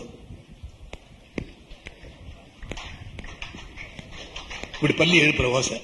அந்த ஓசையை கேட்கிறான். அம்பின் நுனியை வேடம் தட்டி பார்க்கும்போது ஏற்படுகின்ற ஓசையை பள்ளி எழுப்பும். ஏன் எழுப்பும்னா பெண் பள்ளியை தேடிக்கிட்டு ஆண் பள்ளி அவசரமா ஓடும் பொழுது ஆசையில் அந்த ஓசையை எழுப்போம். அதை பார்த்தோம் நட பள்ளிக்கு இருக்கிற அன்பு கூட நமக்கு இல்லையேன்னு உன் கணவன் திரும்பி ஒரு கணவன் நடுங்கிறான் அதுக்கு ஒரு ஓம சொல்றார். அதெல்லாம் விரிவாக சொல்ல விரும்பவில்லை. இருந்தாலும் பாடியவர் பரணர். என்ன பாட்டுன்னா ஏன் நடுங்கிறான்னா அவன் பரத்தை வீட்டுக்கு போயிருக்கான். மனைவி விட்டுட்டு பரத்தை வீட்டுக்கு போயிருக்கிறான். போனவன் கொஞ்ச நாள் இருந்துட்டு திரும்பி வந்துட்டான். திரும்பி வந்த பிறகு அவ செய்தி சொல்லி அனுப்புறா பாங்கி இடத்துல செய்தி சொல்லி அனுப்புறா என்ன செய்தி சொல்லி அனுப்புறான்னா தோழி நீ ஒன்று அறிவாயா? யாரு? இந்த பரத்தை சொல்லி இருப்பா தோழி நீ ஒன்று அறிவாயா? தோகை எனது தோள் துத்தி காளை அவன் சுகித்திருந்த போது கொக்கின் மூக்கை போல் நீண்டிருக்கும் குளத்தாம்பல் மலர் குலுங்கும் ஊரான். கோபத்தில் ஒரு நாள் கோதையின் மீது பாய்ந்து கூந்தல்தனை பற்றி இழுத்ததோடு அமையாமல் கை வளையலையும் கழுத்ததற்கு முனைந்து கடுகெடுத்த முகத்துடனே குதித்தோடி வந்தான்.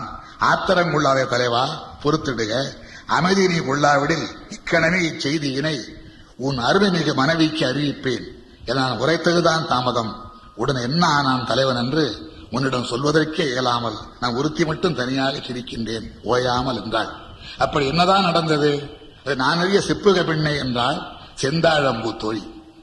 ஆனிரை கவர்வதற்கு வில்லேந்தி போர் புரிந்து ஆத்தெழுந்த பகைவர்களை வென்று காட்டி மான முரசு கொட்டி வாழுகின்ற நமது மன்னன் மலையமான நத்தாணி மண்டபத்தில் வேற்று நாட்டாரும் பரிசு பெற வந்துள்ள இசைக்கூத்தர்கள் கொட்டுகின்ற மத்தளத்தில் அவர் தம் கை விரல்கள் விட்டு மார்ச்சனை வைத்த பக்கம் அதிர்வது போல் அவன் உடல் முழுதும் நடுங்கியது கண்டேன் என்றாள்.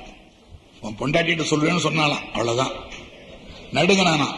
நடுங்கினான்னு சொன்னா பத்தாத? சங்க காலத்து புலவன் சொல்றான் எப்படி நடுங்கினானா? மலையமானுடைய அத்தாணி மண்டபம் கொலு மண்டபத்துல பக்கத்து நாட்டுக்காரர்கள்லாம் வந்து மேலதாளங்கள் எல்லாம் கொட்டி ஆடி பாடுகிறார்களாம். அப்படி ஆடும் பொழுது மத்தளத்தை அடிக்கிறானே. அந்த மத்தளத்தில் இருக்கிற மார்ச்சனை கருப்பா வைக்கப்பட்ட ஒரு பதம். அதை தட்டும் பொழுது வேகமா தட்டும் பொழுது எப்படி அதிருமோ அது மாதிரி கணவன் உடல் நடுங்கியது. எவ்வளவு அருமையான ஓமையை. ஒரு ஆண் மகன் நடுங்கியதற்கு பொருத்தி காட்டுகிறார் என்பதற்காக இதை நான் சொன்னேன். நற்கண்ணை. நான் முதல்ல குறிப்பிட்ட நற்கண்ணை. பெருநற்கிள்ளியை காதலிச்சவர். அந்த காதலுக்கு குறுக்க தாய் நிற்கிறார். அதுக்காக மிகவும் வேதனைப்படுகிறாள் வருந்துகிறாள். அதை பார்த்த தோழி சொல்றா ஏன் உன் தாயார் தடுக்கிறான்னு தப்பா கருதுற? கொஞ்சம் ஆராய்ந்து பார் கண்ணே சொல்ற. ஆய்ந்து பார் ஆரணங்கே. காய்ந்து சிறந்து கடிந்து கொண்டாலும் அன்னை. தேய்ந்து நிலவாய் நின் காதல் ஆகாதிருக்கவே எச்சரிக்கின்றாள் உன்னை. வளர்பிறையாய் உன் காதல் வளர்ந்து. கொள்ளி நிலவாய் அமுதமழை பொழிந்தால் குலமகளே. உன்னை வாழ்த்தாமல் உன் தாயின் மனம் என்ன? நிலமகழ்ந்து எடுத்திட்ட இரும்பாக போமோ? கருவுற்ற காலத்தில் அவள் நாவினை கசப்பாக்கி நீ தொல்லை தந்த போது அது தாயார் உனக்கு எப்படிலாம் கஷ்டப்பட்டிருக்காங்க பெண்ணுக்கு சொல்லி ஆறுத சொல்றா. கருவுற்ற காலத்தில் அவள் நாவினை கசப்பாக்கி நீ தொல்லை தந்த போது திருவுற்ற அந்த தாய் புளிப்பாலே கசப்பு போக்கி உன் புன்னகை காண தவமிருந்தாள். ஆளின் நிலை போன்ற அவள் அழகு வயிற்றை ஒரு சாலின் வடிவாக்கி நீ அலங்கோலம் தந்தபோதும் உன் கோலம் காண்பதற்கே அவள் உயிர் வாழ்ந்து கொண்டிருந்தாள். மணி வயிற்றுக்குள்ளிருந்து நீ மாறி மாறி உதைத்த போதும் வலிபொறுத்து கொண்டபடி அணி என்ன பூட்டலாம் அந்த காலுக்கென்று ஆயிரம் சிந்தனை செய்திருந்தாள். ஊதையில் துரும்பென தாயுடன் அலைக்கழித்து உலகில் நீ பிறந்து உருண்டு அழுத போது இன்ப போதையில் துன்பமெல்லாம் மறந்திருந்தாள் இன்றவள் உன் பாதையில் பாடம் சொல்லல் ஒரு பாபமா? பூ வைத்து பொட்டிட்டு முத்தமாறி பெய்த போது நீ பூவையாய் ஆவது எப்போது? என்று ஆண்டெண்ணி கிடந்த அன்னை கோவையாய் சிவந்த ஒரு இதழை கிளி ஒன்று குத்தும் என்று தெரியாத பேதையா என்ன? ஆற்றில் இறங்க குளிக்க தடை கூறவில்லை அன்னை. ஆழந்தெறிந்து இறங்கென்று கூறுகின்றாள் அவ்வளவே. இப்படி சொல்லி தோழி தன்னுடைய வருந்திக் கொண்டிருக்கின்ற தோழிக்கு ஆதல் கூறுகின்றாள். காதல் வேறு உலகத்திற்கான அறிவுரைகள் இத்தனைக்கும் பிறகு சங்க கால தமிழில் எப்படி இரங்கல்கள் தெரிவிக்கப்பட்டன? எவ்வளவு உணர்ச்சிமயமாக அந்த இரங்கல்கள் தெரிவிக்கப்பட்டன என்பதற்கான ஒன்றிரண்டு சான்றுகளை உங்கள் முன்னால் நான் எடுத்து வைக்க விரும்புகின்றேன். கிள்ளி வளவன் குளமுற்று துஞ்சிய கிள்ளி வளவன் என்ற ஒரு மன்னன். அவன் பெரும் போர்கள் எல்லாம் வென்றவன். அவன் திடீர்னு மறைந்து விடுகிறான். கருவூரை கிள்ளி மன்னன் முற்றுகையிட்ட போது காவல் மரங்கள் சாய்கின்ற ஒலி கேட்டு அரண்மனைக்குள் ஒளிந்து கொண்டு அஞ்சு நெடுங்கும் ஆண்மையற்ற கோழையனை வெற்றி கொள்ளல் பெருமையாமோ என கிள்ளி வளவன் முன் சென்று அந்த ஆலந்தூர் கிழார் அள்ளி பொழிந்த அறிவுரை பாடல் கேட்டு துள்ளி வந்த படையுடனே திரும்பிச் சென்றவன். கொள்ளி மீது வீழ்ந்த புழு மீண்டது போல் மீண்டான் கருவூர் மன்னன். திரும்பி வந்தோடனே கொள்ளி மீது விழுந்த புழு மீண்டது போல் மீண்டான் கருவூர் மன்னன். ஆலந்தூர் கிழாரை எடுத்து அரிய பாடல் ஒன்று ஆவூர் மூலங்கிழார் அவன் மீது பாடியுள்ளார் அனல் பறக்கும் நீ சினம் கொண்டால் அருள் கொண்டு நீ பார்த்தாலோ அவ்விடத்தே சுடற்பொன்மணிகள் ஒளி உமிழும். கோடை கதிரவனை குளிராட்டு காற்றிடவும் குளிர் நிலவை தனலை போல் சூடாக்கி தந்திடவும் கொற்றவனே உன்னால் முடியும் என்று நற்றமிழால் போற்றியுள்ளார் அப்புலவர்.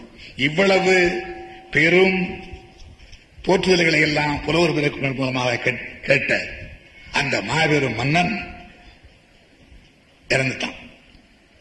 இறந்து போனோன்ன மாற்றார் படை எப்படை கொண்டு வருகினும் இவனிடம் தோற்றார் என்றே வீரல வரலாற்றை தீட்டிய வல்லவன் ஆவின் பாலொத்த அருள்வடியும் முகத்தழகன் சாவின் பிடிதனிலே ஒரு நாள் சாய்ந்து விட்டான். செய்தி கேட்டு செவிப்பறை கிழிந்தது போல் செந்தமிழ் புலவர் கூட்டம் சிந்தியது கண்ணீர் அருவி. இறந்து ஒரு புலவம் பாடுறான் பாருங்க. இறந்தோரை புதைப்பதற்கு தாயுதனை செய்வதிலே சிறந்தோரை கேட்கின்றேன்.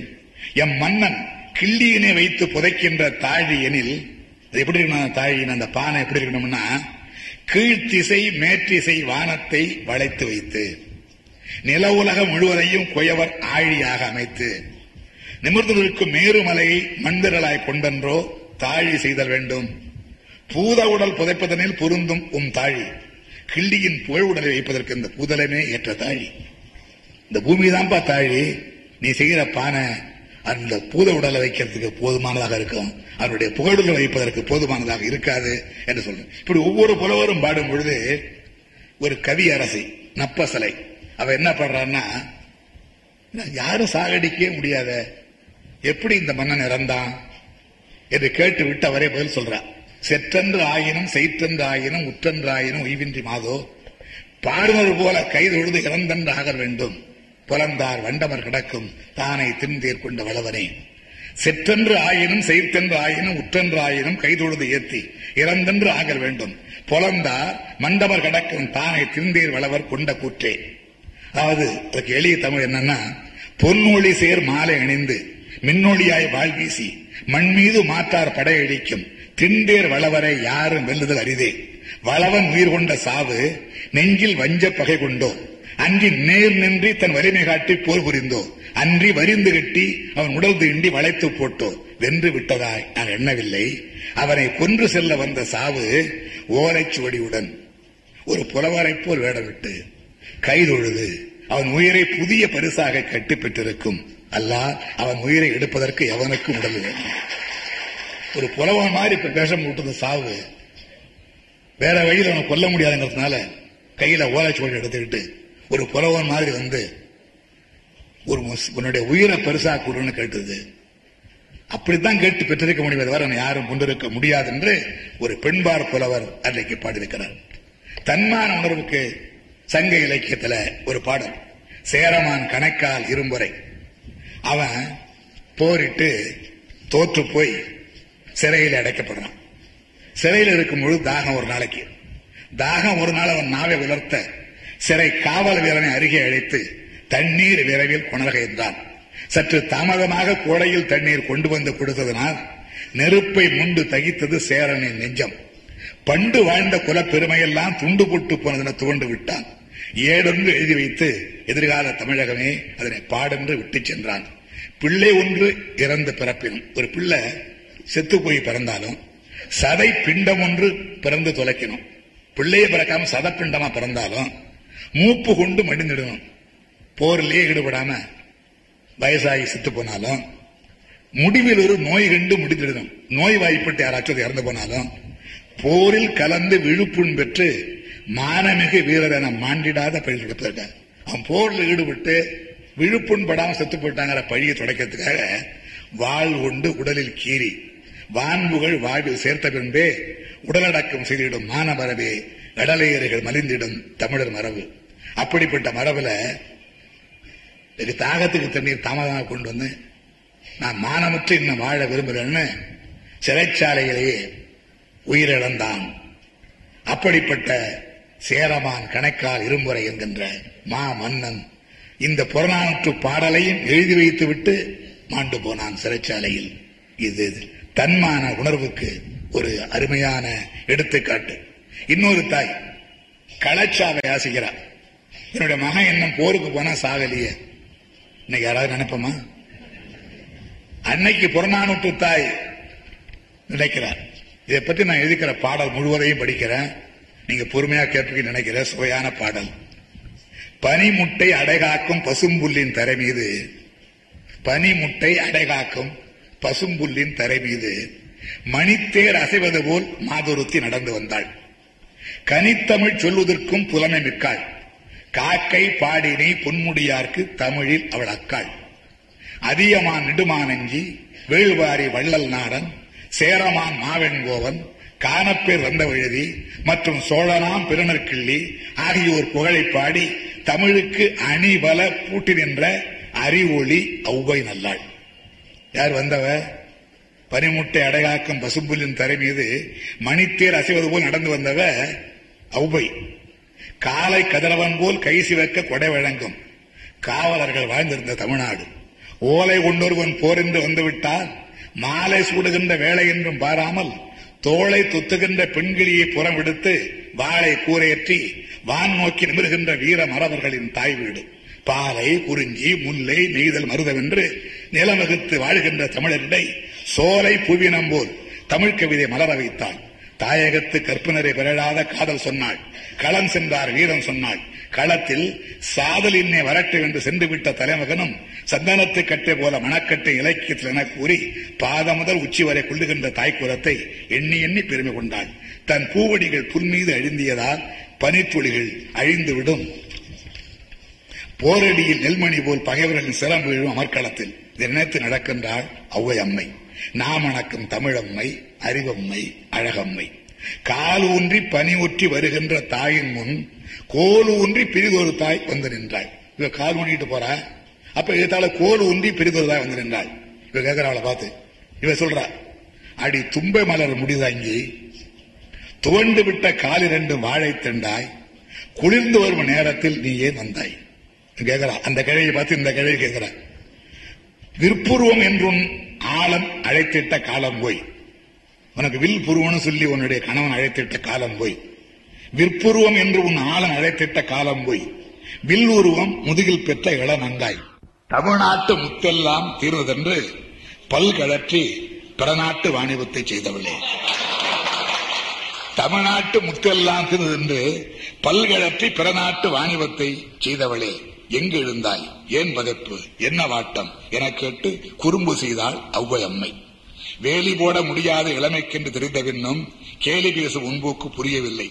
என மறித்து அந்த தாய் பேசலானால் புண்பட்ட எண்ணகத்தில் புலமைத்தாயே உந்தன் கேலி பண்பட்ட தமிழ் இருந்தாய் பாய்வதை நான் உண்ணுகின்றேன். கண்கட்ட கேள்வி எந்தன் கலந்துட்டு வணங்கி சென்ற காளையை நான் மறக்கவில்லை. மகனை மறக்கல.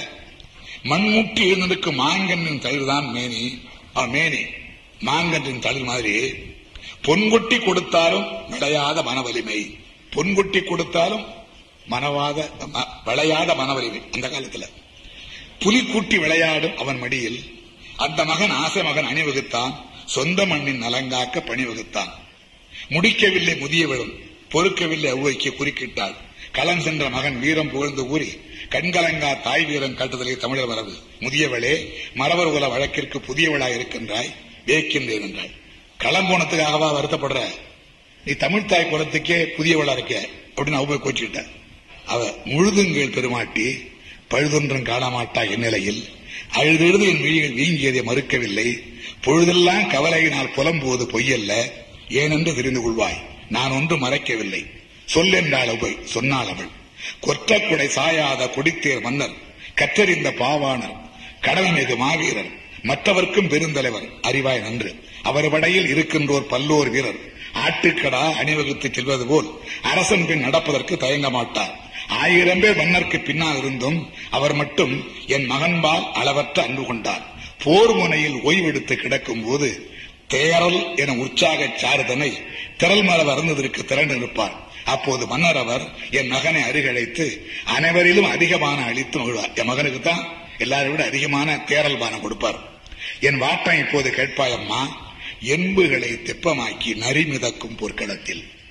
என் வாட்டம் இப்போது கேட்பாயம்மா எலும்புகளை திலப்பமாக்கி நரிமிதக்கும் பொற்களத்தில் தலை உருட்டி பந்தாடும் பறவை இனம் அத்தலையில் ஒரு தலையாய் அத்தலையில் ஒரு தலையாய். என் மகன் தலையும் இருந்தாலன்றோ? இறைவன் அளித்த தேரலுக்கு பெருமை உண்டு.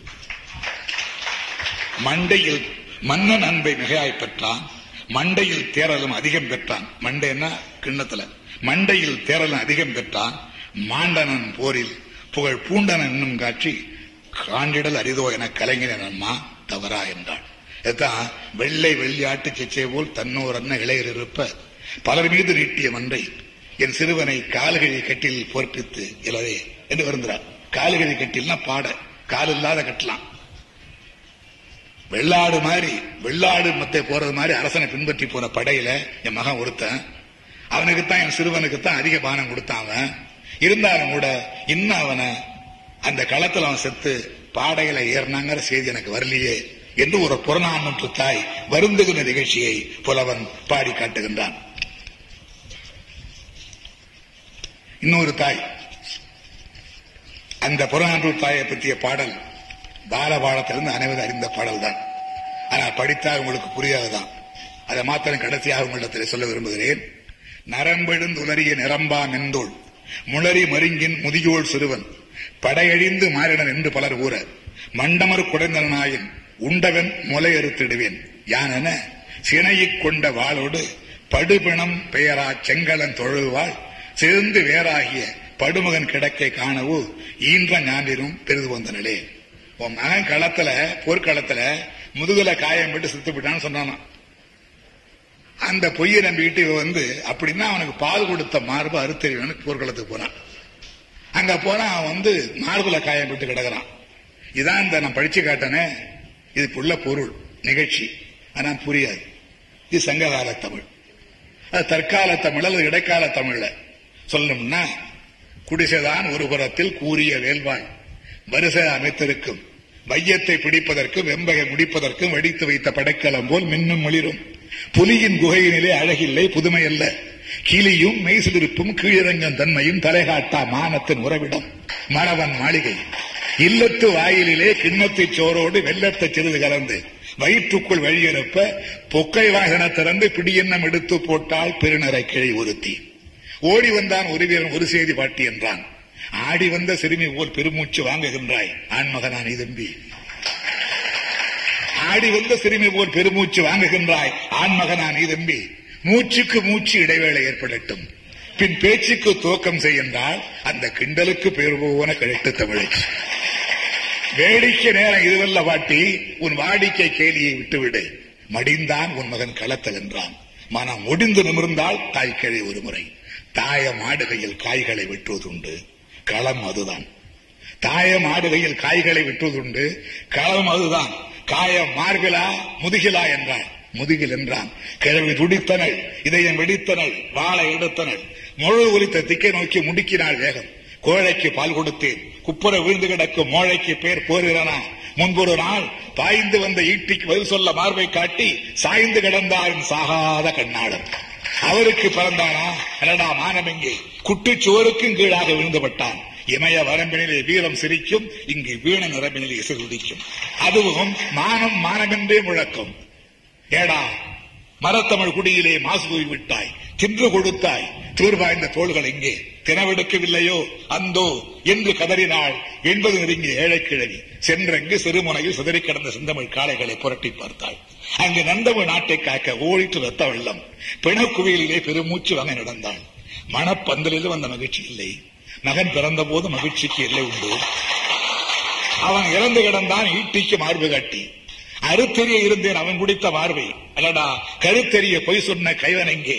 வாழ் இங்கே அவன் நாக்கெங்கே என்று அந்த அன்னை கிழவி அக்னியாய் மாறினாள் என்று கூறி